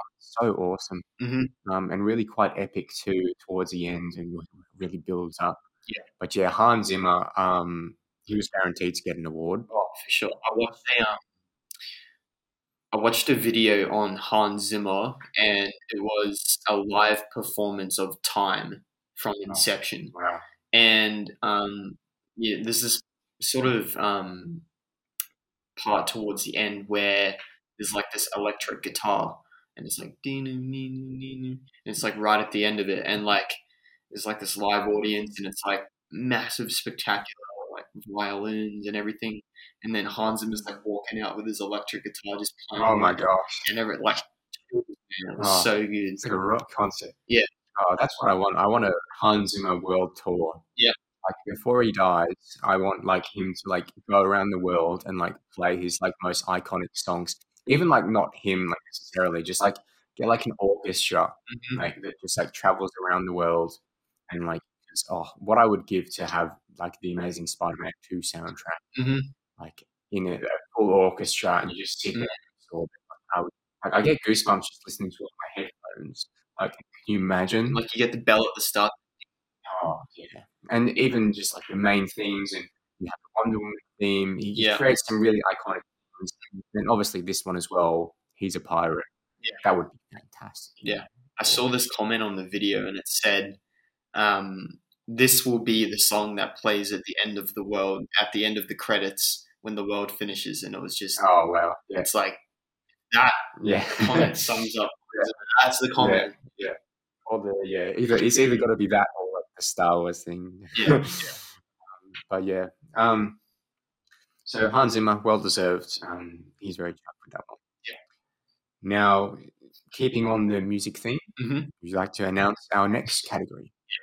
So we have the best original score, and that's not to be confused with the best original song. A song is a singular um, piece of work, whereas an original score is like a whole album that was debuted on the film. Yeah. So the mm. nominations for the best original score are Star Wars: Revenge of the Sith, John Williams, Toy Story, Randy Newman. Pirates of the Caribbean, Hans Zimmer. Now, I've just noticed these people appeared in the best original song Yes. as well. So it just goes to show that their work is stretch along their whole album, not just the one song. It's, it's all of them. Yes, and obviously John Williams, "Duel of the Fates," which is the, the song mentioned previously, was for Phantom Menace, and this is um, he's got the nomination here for Revenge of the Sith. So this is more of the soundtrack to the film. Like this is an award that goes to obviously goes to the composer, but Mhm. it's something that adds to the film. Yeah. And the original song is more of just that one song from the film. Yeah. That is just fantastic. Whereas this is just damn that movie has a good soundtrack. It Yeah. has good good music all the way through. But my gosh, if the last category was was um was convoluted, Mhm. this one is it's just even more packed because best original score. I mean, I just list off a few others that Go ahead. Inception, Tenet, Tron Legacy. Shout out Harry. Sorry, Yeah, yeah. sorry Harry. Tron Legacy has some good music. It, it did. Um, Daft Punk. It was really cool. Um, and they've just released their deluxe album actually on Spotify with Oh, really? new music. Yeah, 'Cause people people really like that movie. Um, but yeah, so um, I mean, other uh, every other Star Wars movie, like Attack of the Clones, the music was great. Joker, music was great. Cars, music was great. Into the Spider Verse, music was great. See, these are all iconic It's hard to narrow it down, right? Even I would say, even the Amazing Spider-Man has some pretty good music too. Yeah. But there can only be one winner. Mhm. Who is it going to be? Well, the winner of Best Original Score goes to Toy Story by Randy Newman. Yeah.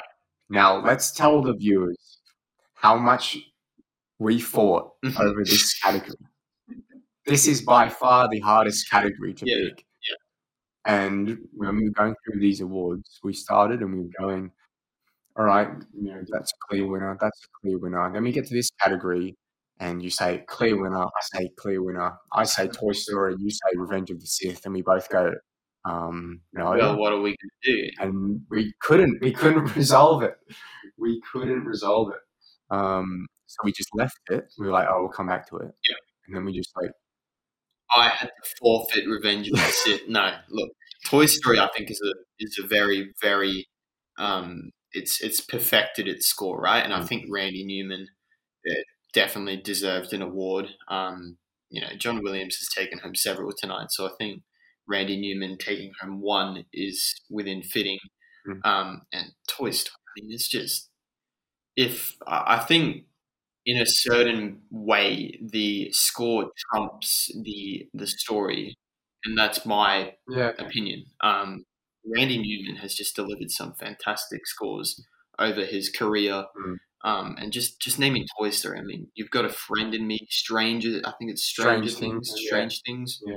Um, and then this one, where No I can, More. yeah, yeah, fantastic music. Yeah, it really is an iconic soundtrack. That's one thing I noticed when we did rewatch Toy Story was just forget how good the music is. But Yeah.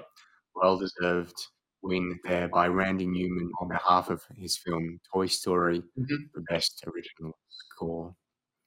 So we're reaching the end now. Yeah. But um, we're going to have a few more questions now. Um, I'll pose a question to you. Mhm. Okay. Tom Holland's Spider Man has a dream sequence where he talks to Uncle Ben. Who should play him? And consider Marisa Tomei's age in casting Uncle Ben in the MCU.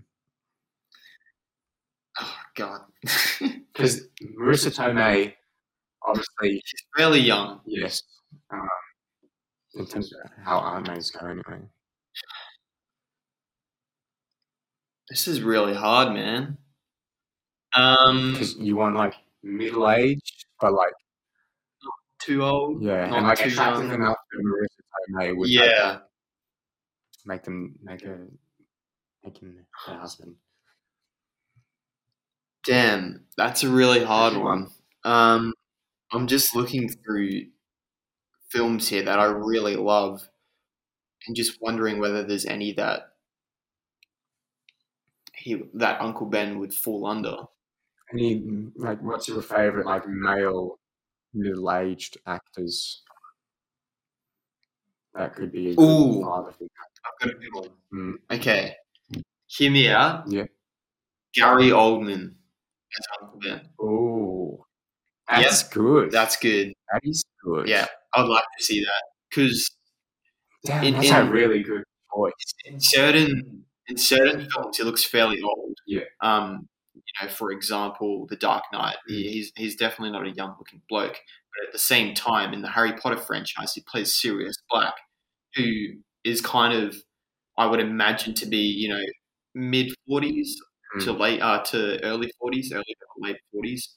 Um, so I think he could be like a really really good pick for Uncle Ben, and I mean, I just love him in all of his films. So Yeah, Yeah. he's 62, so a bit older, but obviously He looks young, wonders so- of makeup, you can, you know, de-age him. Yeah. I was gonna have a um, choice of Matthew McConaughey.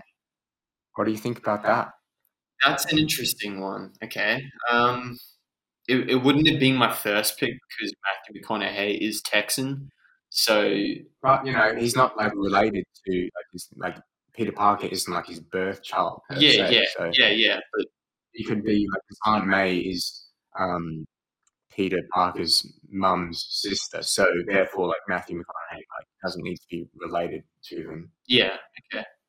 I don't know. It, it's not my first pick for sure, but it, it's a it's a good pick. Yeah, Yeah, I, I saw a fan casting for him as um, Norman Osborn, and I like that. that's a good.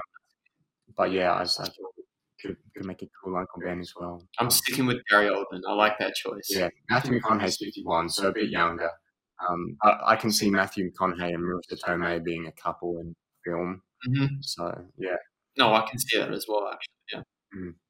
but um, have you got a question for me? Yep. Now, correct me if I've asked you this question or posed this question to you before, but I want to know what is your best and what is your worst experience sitting in a movie theater? So, the most fun that you've had and the most horrendously terrible experience you've ever had. Mm, okay. Okay, well, the best is pretty easy. That's got to be between an Avengers movie. Uh-huh. It's got to be or Captain America: Civil War. Yeah. It um, I'd say probably Endgame during that final battle. Yeah. That was that was incredible. I mean, everybody everybody you know. Yeah, yeah. Um, especially if you've you've been on the journey of the MCU, and. You know there are issues with that movie, sure, but there's something special. It was made that. to be an experience. That's how I liked it. and it was an experience. It was a really cool experience. Um, and just like other films, like you know, when I watched Amazing Spider-Man two in the cinemas when I was like twelve, and like the web swinging in that, like you felt like you were on a roller coaster. Like, Yeah. It was literally like when Spider-Man went up in the air, you literally felt like your stomach go up, like you were in a roller coaster. Yeah. And so that was really cool because you literally felt like you were swinging with Spider-Man. Like when he was swinging, you were like, "Oh my gosh, this is like taking a toll on my heart because he's, you know, doing backflips off buildings and stuff, and then you're all going with him. Yeah. The screen's so big. Um, so that was that's definitely got to be up there as well. But the, the MCU films are just they're just that good. But Mm. I went to see um, Return of the Jedi in, theaters, and that was pretty cool too. Yeah, But still, when when a movie's that big, you can really see the flaws in you know Oh, yeah? in the CGI and stuff. yeah. But um, yeah, it's got to be Endgame. Endgame or Infinity War or Civil War. They're both just like you just forget about the world and you just try to see what you know. You're like dragged into like a separate reality. Yeah, for sure. And oh, in terms of my worst, oh, I don't know. I've seen some pretty rubbish movies over the years. Uh-huh. Um, the Great Wall was pretty bad. Damon. That was horrendous. Um, Night School. I remember that was really bad. Yep, that was terrible. I think I walked out of that one. Yeah. Mm, um, yeah, I don't know. I guess you don't really remember the bad ones too much. But you sort of just forget about them. But Yeah. yeah, I've seen some like pretty horrible Kevin Hart films in the theaters, and uh, he just seems to be doing average, just films, just average, average, Yeah. average. probably the best film he's been is the first Jumanji one. That was Yeah. probably- that was pretty good. But yeah, I don't know. Just there's seen I've seen some absolute horrible things in the, in the cinema. But That yeah, should not be in the cinema. Yeah. What, what, what about you? What do you think? In terms of best and worst, Yeah, best and worst. uh, has to be Endgame. Yeah. Um, that experience was just so good. Mm, Um, and like in terms of clapping and cheering and you know people whistling in a cinema, mm, uh, I'm usually not the biggest fan of it. But in terms of that film, Yeah. it just works so well. Like everyone's just screaming. mm. Such a good experience. Um, first time I've ever seen it happen as well. Um, and in terms of the worst movie experience, um, I didn't walk out of the Great Wall. I'm not going to say that, but I walked out of night school because that was just utterly horrendous. That was just the biggest conglomerate of mess I've ever seen in cinema. It, I don't even know why they thought to make that. Mm. Kevin Hart, man, It was like the first film that Kevin Hart, like his company, like produced too. So rip. that was terrible. Yeah. Oh, another film that had a really big effect on me in the cinema was Joker. Actually, like the first time I came out of Joker, I was like, "Holy crap, that movie was horrifying!" Mm-hmm. Like, I don't want to see that again. Mm-hmm. And obviously, I did, but but the music just had so much effect on me. One of those films where the music just like runs through you in the cinema. Like it, it's so good, and it's the same thing with Bohemian Rhapsody, which I want to give a shout out mm. to as well, which was just fantastic. If you're a fan of Queen, um, Rocketman was also really good. Mm-hmm. There- There's a number of them, but I, I think Endgame just. Yeah, that's facts. Um, with the with the musicals, like musicals are great when you're in the theaters. You have the big speakers and Yeah, like watching like Rocketman or Bohemian Rhapsody like on your TV would just be such a such a, lesser experience. Like when when they the Queen concert is going on, you know, the final concert. yeah, yeah. Yeah, and like uh, you you feel like you're actually in It's Yeah. pretty insane. Yeah. So I think a lot of people like to dunk on that movie for some reason. Like a lot of people really don't like it. Yeah, um, you got to give credit just for the experience. that So it good, was. All right. This is another category that um, was quite hard to pick, I think, but Mhm. um, this is the category of best visuals.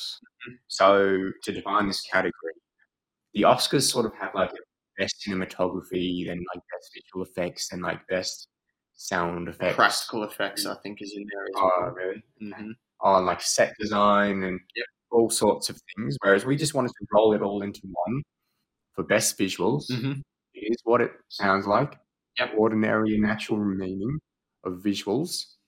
Um, and I'd like to announce the nominations for best visuals or the best film.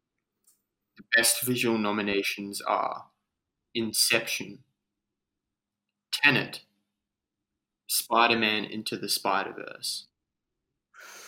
Tough category. Very tough category.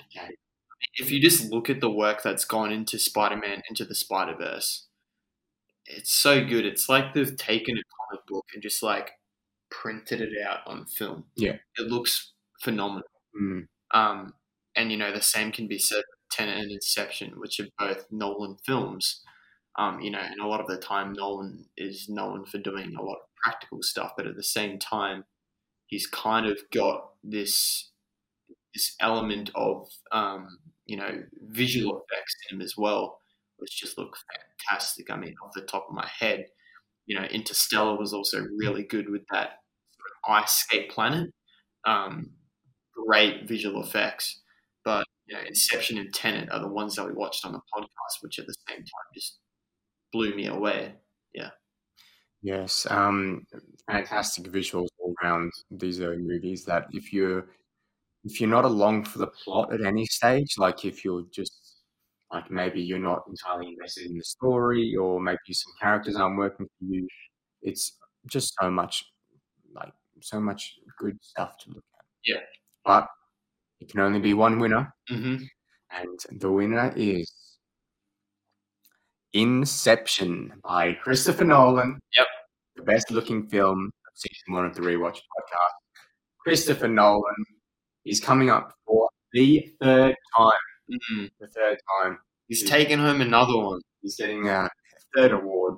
I think he's going to be the overall winner of the Rewatch Awards in terms of tallies go. Yeah. But um, yeah, Inception. I mean, it changed the game in a lot of ways. Um, specifically the hallway fight. Oh yeah, yeah. He's done some revolutionary stuff that's like left its mark on cinema. I Mm. mean, if we weren't to choose a Nolan film for best visuals, who are we? Exactly. Yeah. But yeah, I mean, it changed the game. Um, and obviously, you can't do like flipping cities practically, Mm-hmm. But like still the CGI looked really good. 2010, I think it is 2010. Um, Yeah, yep. I think so. fantastic for the time. Mm-hmm. Like you know, I've, we've seen. I think your average MCU movie nowadays looks worse. For sure. And that's not to bash on visual effects, Mm. but too much green screen, man. Um, Yeah. The stuff that was in Inception was just breathtaking. Yes, breathtaking, as Keanu Reeves would say. Your breath. All right, we have one more award, I think, before question time, Mhm. and that is your favorite award, Jaden. You want to do mine and your favorite and then do question time? Um, okay, we can do that. Yeah. Okay, so would you like to explain um, your favorite award, what we're taking into account, giving an award to your favorite of season one of the podcast, and then you can also announce it and such. So, when looking into my favorite award, I take a few things into account, and that is that it's not the best film; it's my favorite film, the most I had, the most, the film that I had the most fun with. Mm. Um, and you know, there was a number of films that have could have, could have fallen under this category, and came very close. However, I think the three that I um, that I'm about to announce um, that are eligible or have been nominated um, are, are probably better of like all the films that I could have chosen. Um, but yeah, I think the same with you. The favorite award is essentially the film that you had the most fun with, not the best film. So it could be the good-looking film. It could be, you know, the music that went into it, the visuals, sitting in the cinema, like we just talked about. What was your most fun experience? Um, so here are the nominations for my favorite award: Spider-Man Into the Spider-Verse, Joker, Pirates of the Caribbean: The Curse of the Black Pearl.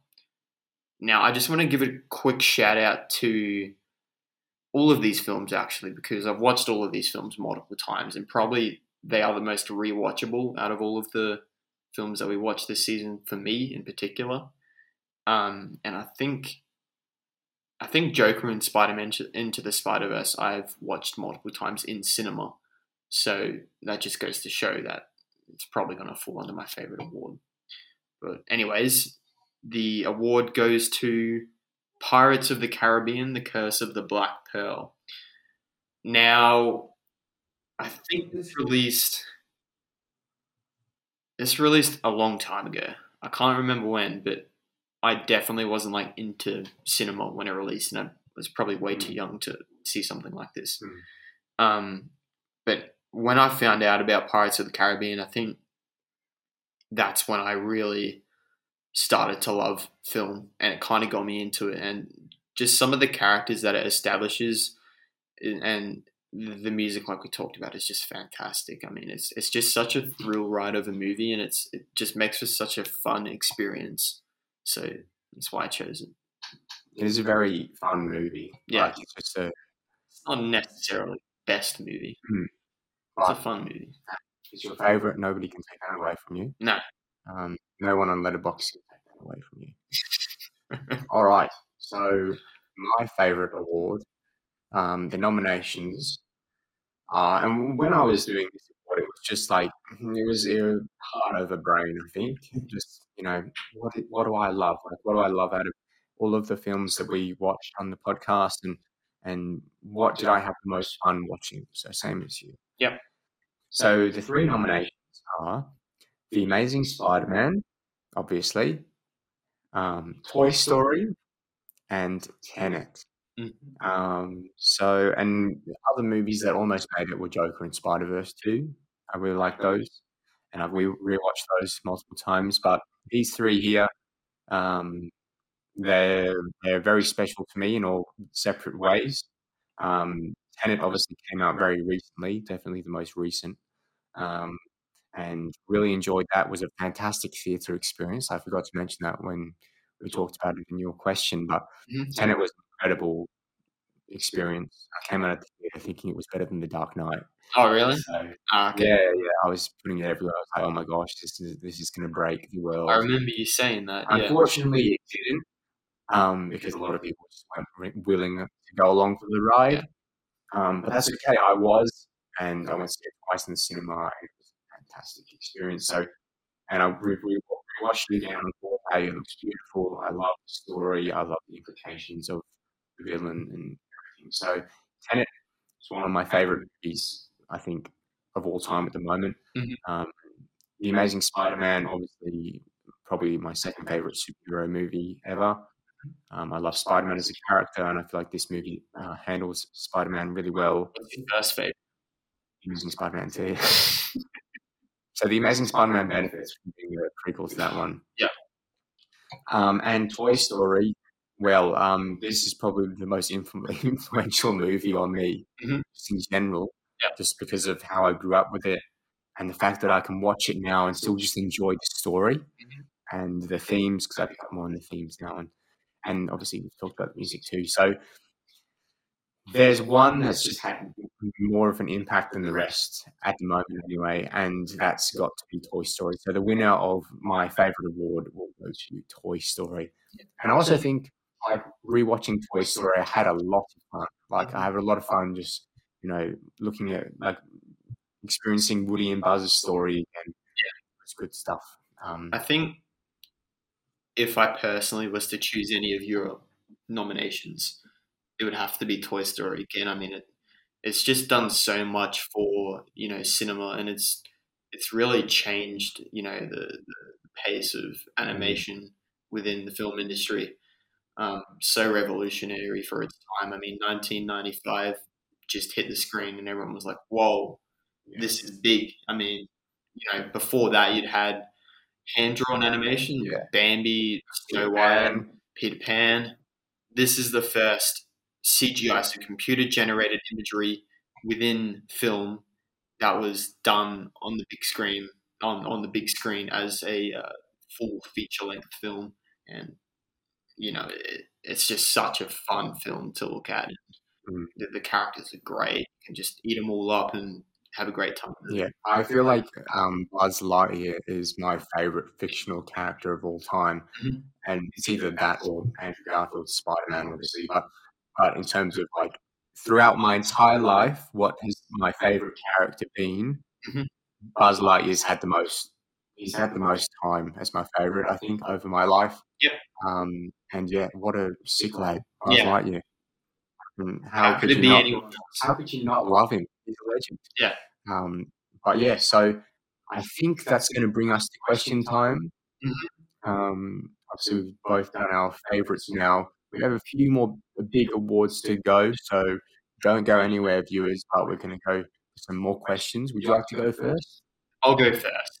Um, this is a very, very fitting question considering what film you've just watched. Mm. which was Godzilla King of the Monsters. yeah. And I think you know the question that's about to come. So 2021, they're dropping Godzilla vs Kong. Oh, okay. I want to know who you got, who you backing in Godzilla vs Kong. Well, if what first off, I just talk about the concept of these movies. You know, the whole someone be someone movies. Yep. I hate them. I like because I get really excited for them, and I'm always disappointed. Like because Civil War, Iron Man versus Captain America. Who's going to win? You think the whole movie is going to be who's going to win? Who's going to win? And obviously, they introduce you know a villain, and eventually, you know, usually how it goes is they fight for a bit. Villain comes in, they're friends, and then they fight the villain, right? But in Captain America: Civil War is probably the best someone be someone movie, I think, because they there's a definitive winner, and I appreciated that. Obviously, Cap won, and um, anybody who doesn't say that is just delusional. Um, Cap one.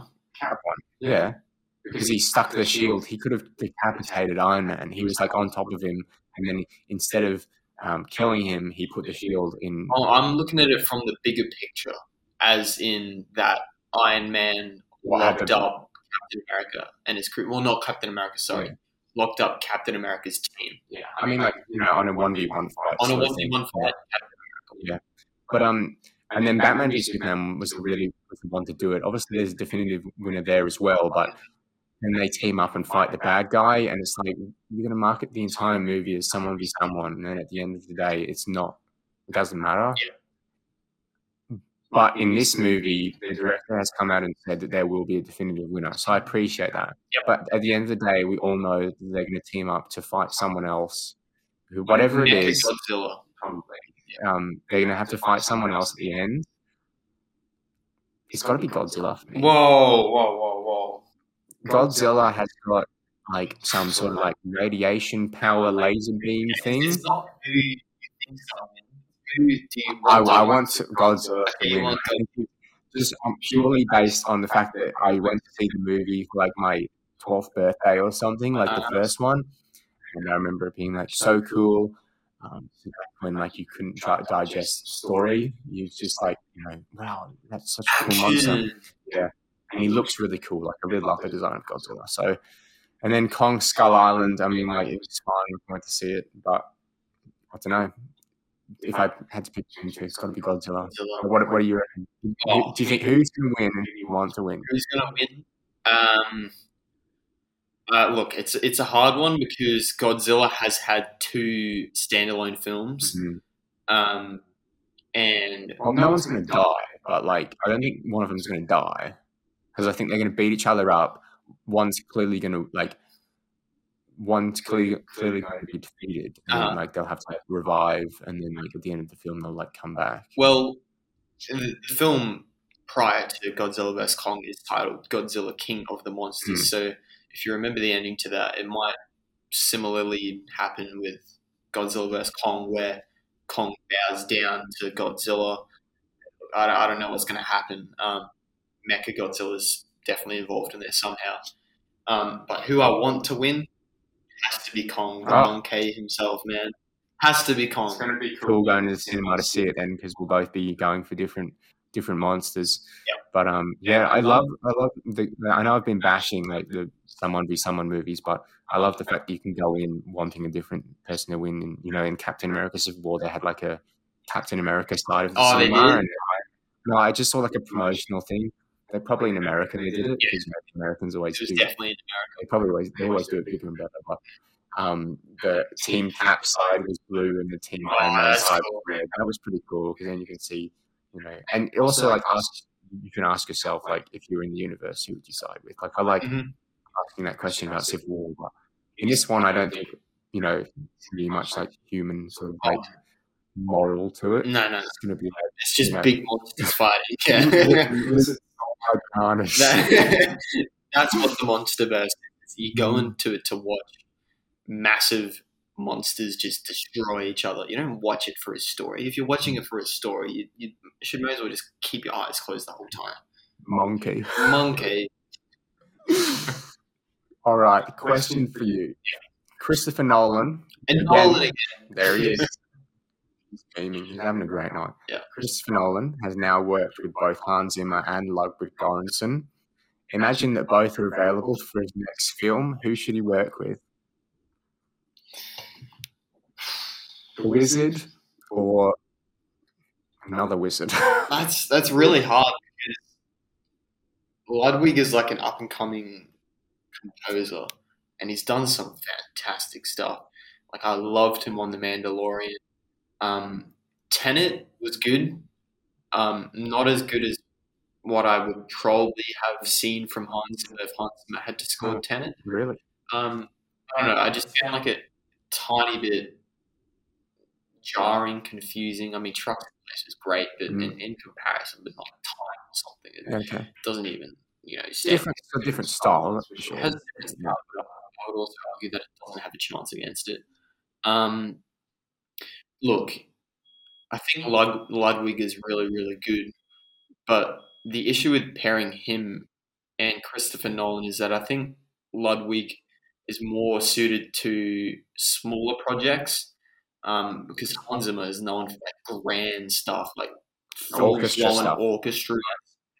Um, and that's what Christopher Nolan always goes for in his films is just massive projects that just like tug at your heartstrings and just like you know chills, just massive stuff. Um, whereas you know Ludwig's done the Mandalorian, Creed, just smaller films. isn't it? Like, Yeah. he, he can do everything in his own room, and obviously he gets like he gets ported to an orchestra, like an orchestra Yeah. like plays it.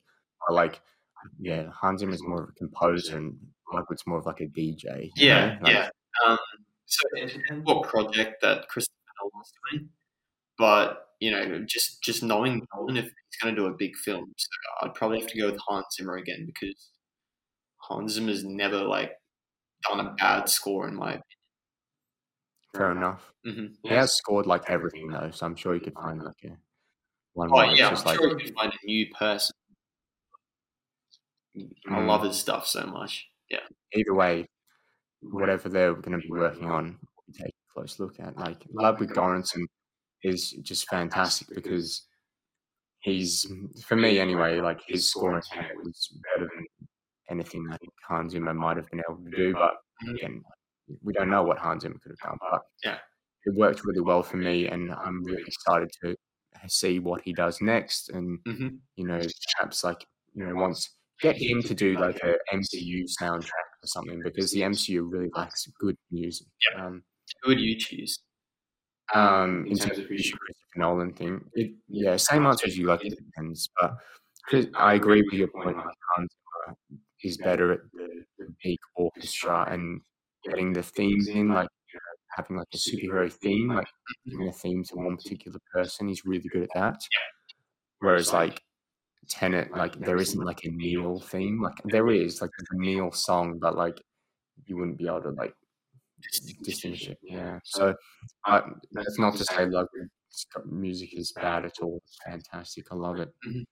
Um, but if I was to make a movie, um, I'd probably go Ludwig. Yeah, fair enough. But, you know, yeah.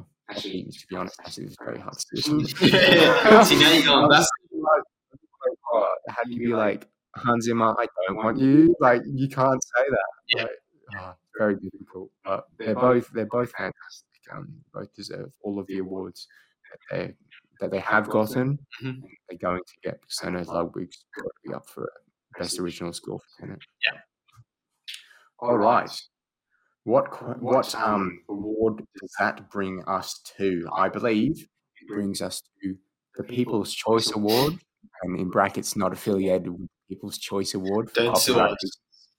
Um, so this is the movie voted for by our um, followers on Instagram, hmm and also we take into account the viewership of the episode.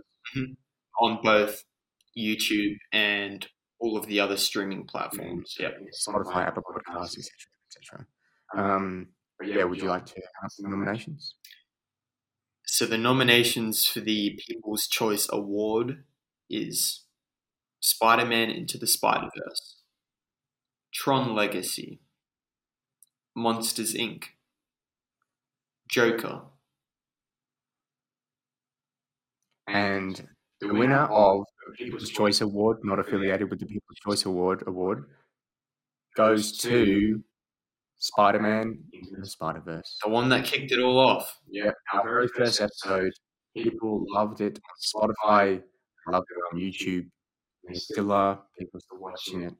I never expected it to do as well as it has done. Like, thank you so much for blowing it up because it shows that we want to keep doing this. Like, we have a passion for this, and it shows that when you hit that like button, when you view our videos, we've got an audience backing us. Mm-hmm. Yeah, showing Yeah. us that they like our stuff. And it was really cool to like, you know, when you start something new, you're like, oh, first episode of the podcast, like you sort of know that you're going to be bad because you've never done it before, and um, and what if like you get zero views after like a week? Like, what's the point? Like, Yeah.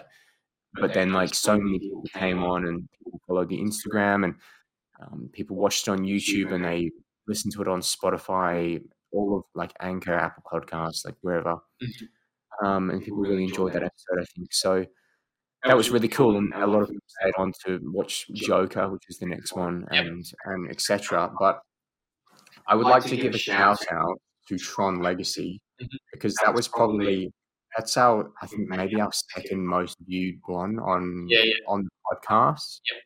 and I think a credit due for Harry because I feel as though a lot of people watch that because was he our first guest on? Was Millsy on for um, Revenge of Um, the Sith before? It was on Revenge Yeah. of the Sith. Um, but yeah, regardless, when Harry came on, I feel like a lot of um, his mates and a lot of a lot of people who know Harry saw that he was coming on and um, gave it a listen. Um, so that was really cool and, and like blew up on um, Spotify. Yeah. Um, so yeah, cheers to Harry for that. And it was really fun having him on. Yeah. It was a really fun episode too. So I feel like people would have enjoyed it. Yeah, Um, one of the most fun ones I've had. I think when we get all the guests on it, it, Mm. it becomes more like a conversation than you know talking about what we love more, like this Yeah. point, that point, this point. Whereas it, it flows has has just like this flow to it when we have a guest on. Yeah, Yeah, yeah. And um, we're going to thank all of our guests in the end credits. There's going to be a video at the end. So if you're currently listening on Spotify or Apple Podcasts, um, um, you'll hear the music at the end. Yep. Um, perhaps if you'd like to see the credits, all the credits. yeah, we're going to roll the credits at the end once we finished. Um, and you can have a look. We've got some cool scenes in the background with some credits thanking everybody Yep. involved, everybody who suggested the movie, everybody who came on the podcast, um, and all sorts of things. So if you ever interacted with us at all, or ever acted with, interacted with the rewatch, you're probably going to get a mention. So stay tuned and for, for the very end, um, and um, see if your name pops up. Yeah. It probably will. But yeah, big thanks to all of our guests. It's really fun having a guest on. Big thanks. Um, especially, you know, we bring someone on who's it's their favorite movie. Yeah. we get passion. I think our best podcasts are when we really love the movie. So Spider Man into the Spider Verse and Joker. Inception. Exactly. Yeah. Um, but yeah, so big thanks to all of um, our guests. Mhm. Um, but we get another thank you at, the very end. Yeah. Um, all right. a controversial one now. Oh dear. Would you like to announce the next category, Jaden? The next category is the worst picture. No, we're not afraid of negative. No, No, this is the rewatch awards. We're not the Oscars. Diversity. What? Diversity. we have diversity in categories, meaning we provide good awards and we provide bad ones too. Yeah. So, worst picture. Nominations are Attack of the Clones, of course, The Phantom Menace. So, two thirds of the prequel trilogy. And Devil All the Time. Right. Now, before we get on to announce the winner, it is only just that we mention two films that we planned on doing for the podcast, but they were so bad that we decided not to do a podcast on them. Yep. And those two films are Lucy and Wonder Woman 1984. Now, we both watched Lucy, Yep. so let's chat about that for a second. Yeah. It was not good. It yeah, I, I didn't like it, but I, I can understand why people like it. It's one of those films you I can't understand. can't, yeah. It was rubbish. I, Um, I don't know. I found it really, really strange, and I, I kind of liken it to something like Enemy, where I absolutely despise the film, but I know that it has an audience out there that just, just, just loves it, mm, and I don't know. It, it's, it's just one of those films that it's just completely split down the center. It's like you either hate it or you love it, and it's just strange that that film can do that for some reason. yeah, it's weird. I I just found yeah, like watching it, I was like, am I missing something? Like this is so hollow Mhm. and just uh, lifeless. I was going Um, to say empty. Yeah. Scarlett Johansson was was good in it, and that's about it. Like that's I That- think that's your Letterboxd review. that would have been like if we were to do a podcast on it, that would have been the extent of the podcast, and then Yeah. we would have given it like a like an F. yeah. Also, Wonder Woman 1984. I was going to go see this, but then you persuaded me not to because I- it was bad. I walked out of this film, and I don't do that with many films. This film was just. Oh, it, it took everything that Wonder Woman stood for and everything that was good about Wonder Woman. Wonder Woman's my favorite DCU film, mind you. But Wonder mm-hmm. Woman 84 was just like, no, here, I'm going to flip this over and just just shake out all the good stuff. And then when I turn it back over, there's going to be like a bunch of just rubbish left in the rubbish bin. And it's like, why? Why do you do that? It, I don't know. It, it just it felt so clueless to what it was trying to do, and that it it just like tore everything good about the first film apart. Um, the main difference, right, between the first Wonder Woman and the sequel is that Zack Snyder didn't write the sequel. That's all I You say. can tell. Because up until maybe Justice League with the Joss Whedon edition, Mhm. you can tell that Zack Snyder was, you know, being the Kevin Feige of the DC universe. He was involved in everything. You know, he was he was putting his hands in all the jars. You know, making sure everything was just right. And the first Wonder Woman was really good, Really good, yeah. Not, like fantastic, but like It was a decent film. it was most MCU movies. I think. I was about to say, I feel like it could slot right into the MCU and you know just be a above average film. Yeah. That's fun to watch. like you know your Winter Soldiers and stuff. You know, just like not you know Oscar worthy or No. not anything that's going to break the genre per se, but it was good. Yeah. And I like Gal Gadot as Wonder Woman. I know a lot of people don't, but I really like her. But Mhm. not Wonder Woman 1984. I wanted to go see it, and like you, you were so adamant that I should not waste my time nor my money. That I refrained from doing so. See, I feel like if it even goes free on any streaming platform, I still don't want to watch it. Watch it. No. Yeah. Wow, that's incredible. And it's a shame as well because Cheetah's a really cool villain, Yeah. and um, in the Disney, um, not the Disney, the um, Justice League animated like TV shows, she's a really cool villain. Yeah, I know the one you're talking about. Yeah, But Just better in animation, I think, Yeah. than real life. yeah, yeah. Like some cat sort of thing going on there, like. Oh, whoever decided to make that, just And then the choice to bring Steve Trevor back, but then not really, It was just really bizarre. And the fact that Wonder Woman sexually assaulting another man. the way that they brought him back. I don't know if you've seen it. I have seen. I, I, I know. I know how bad it is. It is ridiculously bad. It wasn't given an explanation, like it, and that might have been because I left. But the way that they they made that happen was just God. Yeah, it's just like everything went wrong. Like you just, it's like Kevin Feige like left the building for an MCU film, and then they made one without him. Yeah. It's like Zack Snyder left the building, and this is what you get. You know what it's like? It's like when you're in mm. school, you're writing an essay, and you finish, and you have 20 minutes left, and you're like, okay, should I look over this film again? Sorry, this paper again, or should I just be done with it? Like, I, I- Mm. I just want to go in. I'm Yeah. sick of writing. Yeah. That's what this film is. They're like, okay, we've watched it once, everybody.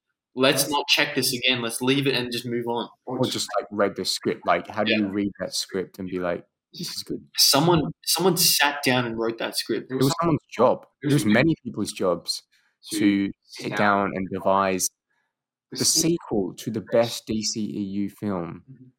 And this is what we get. And then meanwhile, we still don't have a sequel to Man of Steel. Like, what are you doing? Yeah. Bizarre. But regardless, those are two films that we wanted to do for the podcast, and we plan on doing for the podcast. But they were so bad that we didn't. Mhm. So Remind me of the, the nominations. yes, so the nominations that we did watch on the podcast and were really, really bad were Attack of the Clones, Phantom Menace, and Devil All the Time. Mhm. There's only going to be one winner, and that is Sheridan. Attack of the Clones. I, I mean, come on, George Lucas. He's going to get his negative award for Attack Yeah. of the Clones now. Yeah, I think he's got multiple. Here he's coming. He's coming up now. coming up. He's not looking too chuffed, but but he's got an award for it regardless, you know. So he's been um he's got actually he's actually might get three. He's going to get three awards Three awards. because he picked up the award for worst CGI, obviously the pair Oh, he did too. that is in this movie. Three negative awards. The um the prestigious meme award. That's a positive one. Positive award. Yeah. Like a backhanded compliment. Yeah. And then um, obviously Hayden Christensen got um, worst performance. So obviously George Lucas gets credit for directing that performance, but he, it's not his award per se. So No, no, no. three, three awards for George Lucas so far, two of them negative, one positive. So it's been a mixed night for him. But George, look, I mean, he's changed our lives. So you know, got to give, gotta give the man the credit. He's a bit of a genius, but well, at least he was. That's the good thing about Star Wars, right? You you love it, but you hate it, and uh, I think that's it, it's so controversial in its own manner. But that's the thing about Star Wars fans; they they despise it, but they still seem to love it for some reason. Yes. Um, Twitter has been a very toxic place, especially recently. My goodness me. Can I reframe what I just said? George Lucas Star Wars. Sorry, uh, George Oh, Lucas okay. Star Wars. I love it. Yeah, of course. Yeah. Um, but yeah, so Attack of the Clones can take out the award for worst picture. Yeah. Right. We have two awards left. Mhm. and they're the big ones. Very big ones. So, shall we dive into questions, or would you like to do the next category? Well, I don't actually have any questions, but if you have one, I'm I'm open I to have questions throw at you, throw so- them at. Okay. Um, this is an interesting one. Um, okay. If you could direct a film, what genre do you think you'd like to make a film within? So, for example, you could do an action film, you could do drama, you could do a romantic comedy. What genre do you think interests you? It's like asking what's your favorite genre, but what do you think it would, what do you think you could write a story within a sort of genre? What do you think? Um, mystery crime, I think, would be really cool. Oh, that would be cool. I don't know. I've always been fascinated with that, and seeing um, Rian Johnson's uh, Knives Out. Rian Johnson's just he's, he's a hit or miss, but I like I like Knives Out, and I think it's a really really good film. And I feel like something on that path done in a more refined way, in a more Nolan esque way, could be like a really really cool film. Yeah. Yeah, that would be cool. One more question. Mhm. Who's the best Spider Man and why? Best Spider Man. Live action, of course. Are we talking about best Peter Parker or best Spider Man? Best Spider Man whatever you want it to mean. I'm, I'm going to take a mix from both. Can mean both. Yeah, I'm going to take a mix from both of them. Um, uh, look, If you could take one Spider Man out of any of the movies, which one do you think is the best? let me let me explain this. Right, I'm not going to get hurt if whatever you say. Tobey Maguire's Peter Parker was pretty horrendous. I mean, he's I way too old, and It's too awkward. I don't know. It was, it's just that's what a 2000 film is like. That's what they did. But Peter Parker, uh, no, sorry, Spider Man is really good. I think it's quite good. Um, Andrew Garfield, I think he's found a great sort of area in the middle where he's kind of balanced both of them. At the same time, I think he's too old again, and that's an issue with the character. That's an issue with the casting. Um, but no, I think he's he's also really good on both. The writing, like I just like I want to sit down with the executives and be like, why can't you just have a Spider-Man that's 26 years old? Mhm. Like I get that he has to start out as a kid, but like Andrew Garfield looks like seven years older Mhm. from the first film to the second film. It's like, why don't you just make him a university student, even, or just like, you know, a 26 year old Spider Man at the height of his career? I think that limits the potential of having crossovers with other characters. As So, like, Harry Osborn and yeah, Mary be way too old to. Yeah, to the story, and you know, Iron Man would be like sixty years old. It's just yeah, but whatever. Yeah. Iron Man. um, Go. moving on to Tom Holland's Spider Man. Um, again, I feel like he's also found a good middle ground, and I think he's probably the best Peter Parker. And I'm only saying that because he kind of nails his quirky, uh, sort of adolescent uh, character, whereas the other ones are just way too old for that. Um, so, best Spider Man, Peter Parker combo. Um, if I'm going off nostalgia, I'm gonna have to say Tobey because I don't know. There's something special about his character. Um, but Andrew Garfield is very close behind him, and Tom Holland's kind of falling short because his movies are just like, eh. Yeah, I think Tom Holland deserves better movies, like as a character, like or not, well, like as an actor, because he's he's really good. He's young. He looks young, um, and obviously devoted to this character. Like he's not gonna- he's not going to you know do three movies, get bored, and want to move on. Like this is his life. Yeah. Um, I think he knows this is the most important thing he's ever going to do. Role, yeah. Um, it's what he's going to be remembered for, regardless of whatever he does in the future. But um, yeah, I feel like he's got he just, just deserves more time. The actual character, like Yeah. he just deserves more attention as a Peter Parker character. Yeah. And uh, I don't know, just gets caught up in the green screen. I think. Definitely, yeah. But regardless, I, I agree with all of all of your points there. I think you make a pretty good argument there. But yeah, I think Tobey Maguire. I mean, best about as good as it could get at the time, maybe. But I don't know. It would have been interesting to see what someone like Leonardo DiCaprio could do. Yeah. Um, but yeah, so that brings us to our last two awards. Mhm. Um, the two most important. So we have the best animated picture of season one of the Rewatch podcast, and we have best picture from one of the Rewatch podcast. Yeah. Now, would you like to provide the nominations for best animated picture? The nominations for the best animated picture are Spider Man Into the Spider Verse, Cars, Toy Story.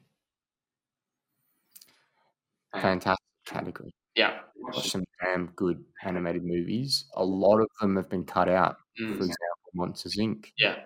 was up there. Very good as well, yeah.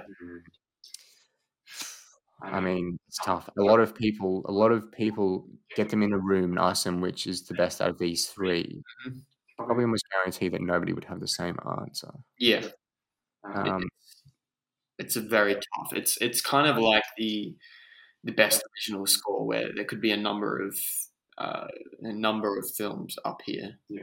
but we we had to narrow it down, and I think we've found a pretty strong um, group of films here. so, out of three, Spider-Man, Spider-Verse, Cars, and Toy Story, the winner is directed by John Lasseter. So that narrows it down to two. Mhm. It is Cars. Yeah, Now, this is, this is my maybe a controversial one because a lot of people would say that Cars would probably come number three. Mhm. Like after those two, Toy Story would be up there, and Spider Man Spider Verse is very good too. Fantastic rating on Letterboxd, a four point four out of five stars. fantastic. By far the most um, the, the most highly rated out of these three. Mhm. But Oh, why is Cars the winner? well. Oh, really? Yeah, or maybe a four point two. It's up there. Why is Cars the winner of this award, Jaden? I think we, we had to find a a middle ground between my rating and your rating, and uh, I think Spider Man Into the Spider Verse was an AA, Cars was an AA, and Toy Story was an A plus, A minus. They were all an average of an A. They were all averages of A, but I think the reason we chose Cars is that it, it kind of has like this. I don't know. There's something special just about the film that you know, Spider Man, Spider Man is great, but it's just way too recent to just consider its impact on us. Mhm. Um, and you know, Toy Story, although I rated it, I rated it less, and you rated it more. By Cars, you probably argue that you like Toy Story more. So I think we just we, we I like Cars a lot too. I like Cars a lot too, though. Yeah. we skipped Toy Story because it was like we can't figure out that, and then we like Cars. Let's Yeah. Cars. Yeah, and I was happy to do any three of these. Like, I could have happily said that the best was Spider Man or the best was Toy Story. And Mhm. Cars is very special in that it's like a very entertaining movie, but also has a really good theme to it too. Perhaps better themes than Toy oh, Story. And certainly better themes than Spider Man, which essentially just says anyone can be Spider Man. And it's like,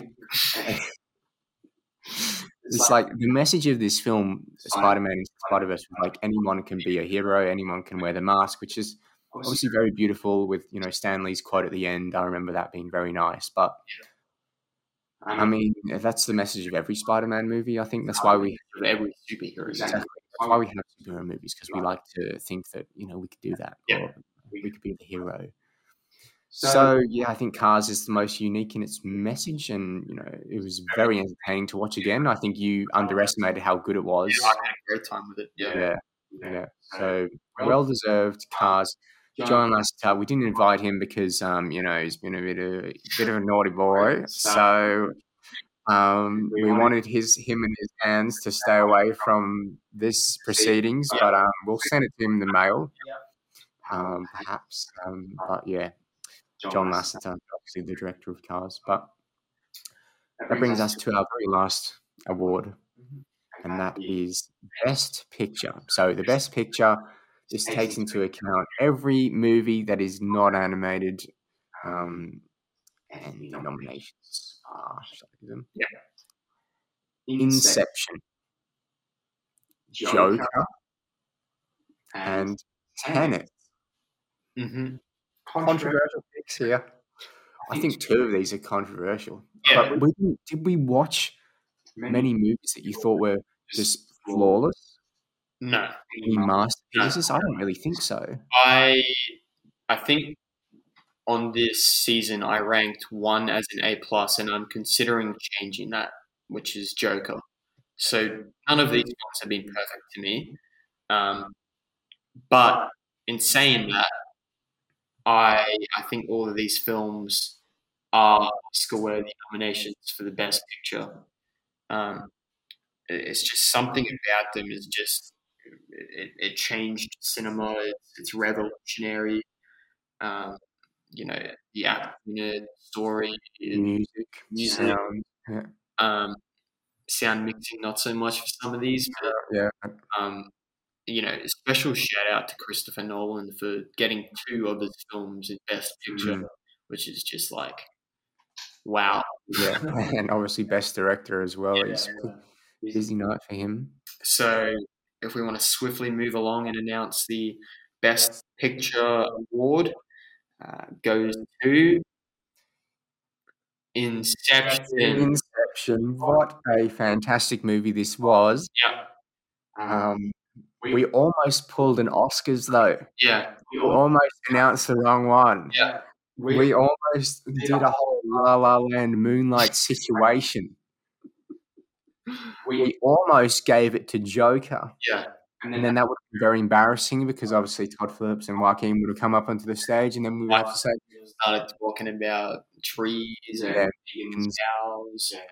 um, how immoral it is. And, and then we would have had to have given it to somebody else and that would have been very embarrassing. But um, what can I say? We just have a better grasp on our proceedings. But Joker was the one that we were going to give it to. Why doesn't it top Inception? Um, I think, in particular, Joker. I need to rewatch again. Um, I really want to rewatch again. I'll rewatch the film again to know better whether it was it, it was had potential of being the best picture. Um, Tenet, I want to rewatch again as well.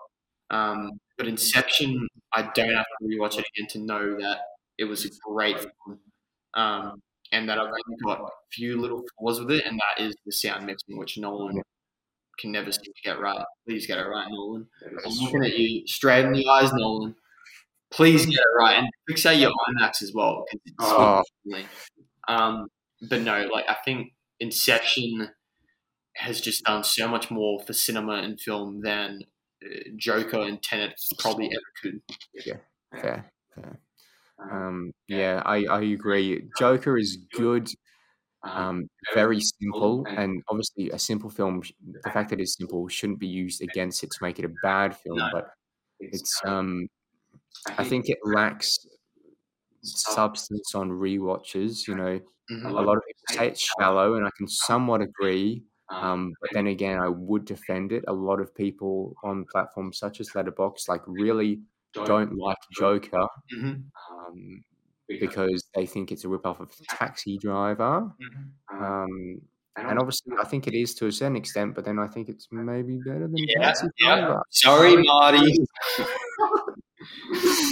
But he's like punching the security guards. He's on his way out. He's breaking out of the prison, probably. Um, let's hope he doesn't get here before we conclude. But Yeah. regardless, I think that brings. Oh, sorry, Nolan. We still have to give him this trophy. You go. Here is it. Number four, is it? I Number- think it's number four. Number four, off to Christopher Nolan. And um, he's obviously very happy. Four rewatch awards for Christopher Nolan. Um, two, I think, for Robert Pattinson. Mhm. And three or two. But the, the winners of the rewatch awards in general, in the individuals, uh, will have to be Christopher Nolan, Robert, Robert Pattinson, and Hans Zimmer, yes, and I would have to say George Lucas too.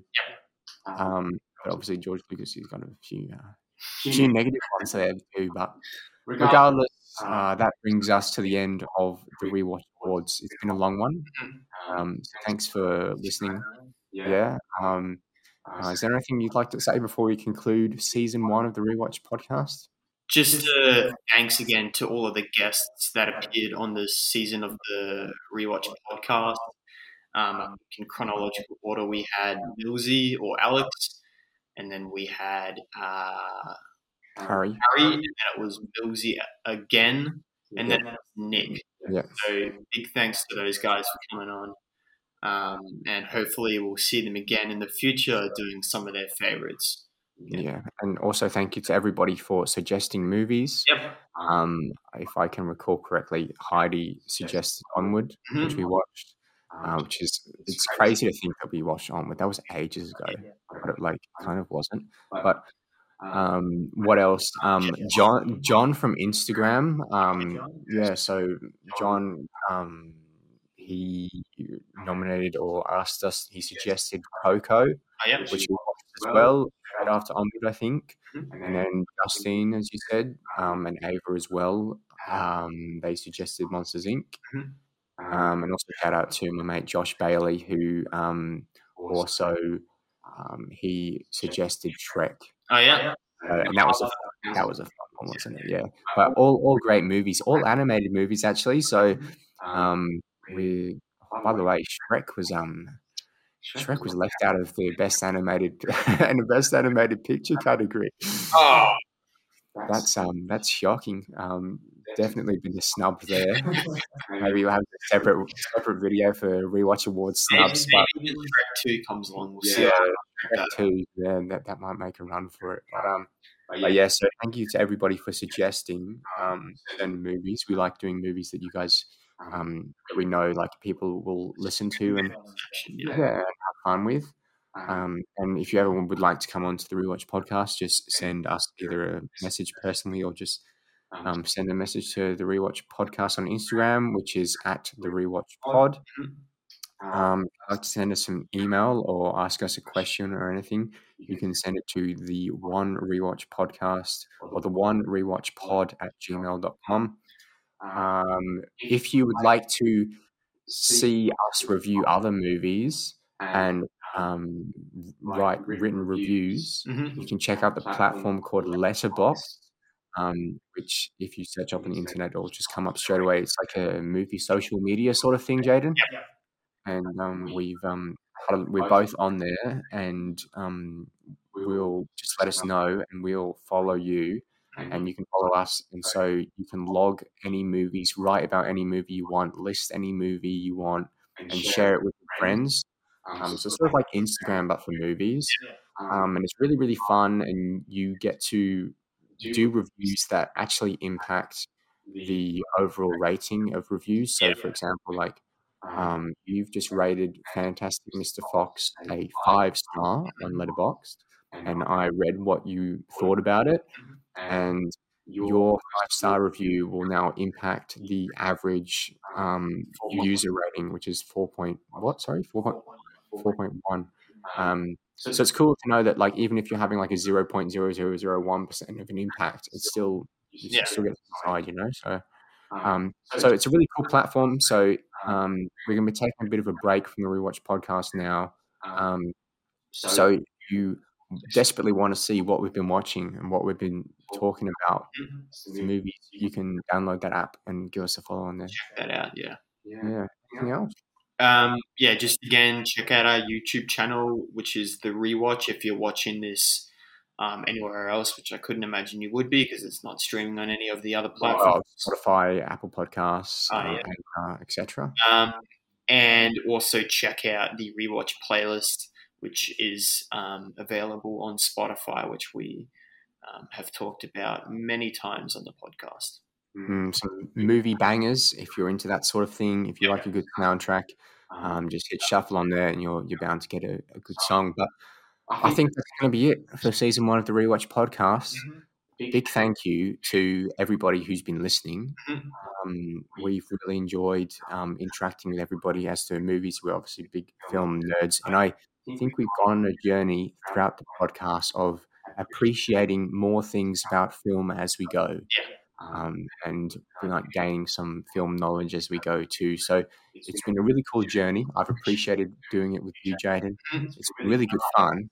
Um, and um, as long as people are going to continue to listen, we'll continue to do it. So, um, but in the future, we might do some shorter reviews if we feel like we want to talk about a movie, but not for an hour and a half each week. Yes, example, yeah, and movies that we don't like, for example. So you might be seeing a few like ten minute, twenty minute reviews pop up. Yes, but good ones too that maybe people don't want to listen to for like an hour and a half. You know, maybe movies everybody knows is really good, mm-hmm. and we just want to talk about it quickly, get it out. It'll, it'll fall in the same ranking scale as well. So Yeah. our standard A to F with the plus and minus tiers. Yeah, so if you would like to see those, just make sure you subscribe to the rewatch on YouTube. Um, that's all for now. That's all for this season. Yeah. Thanks for watching, and we'll catch you next time. See ya.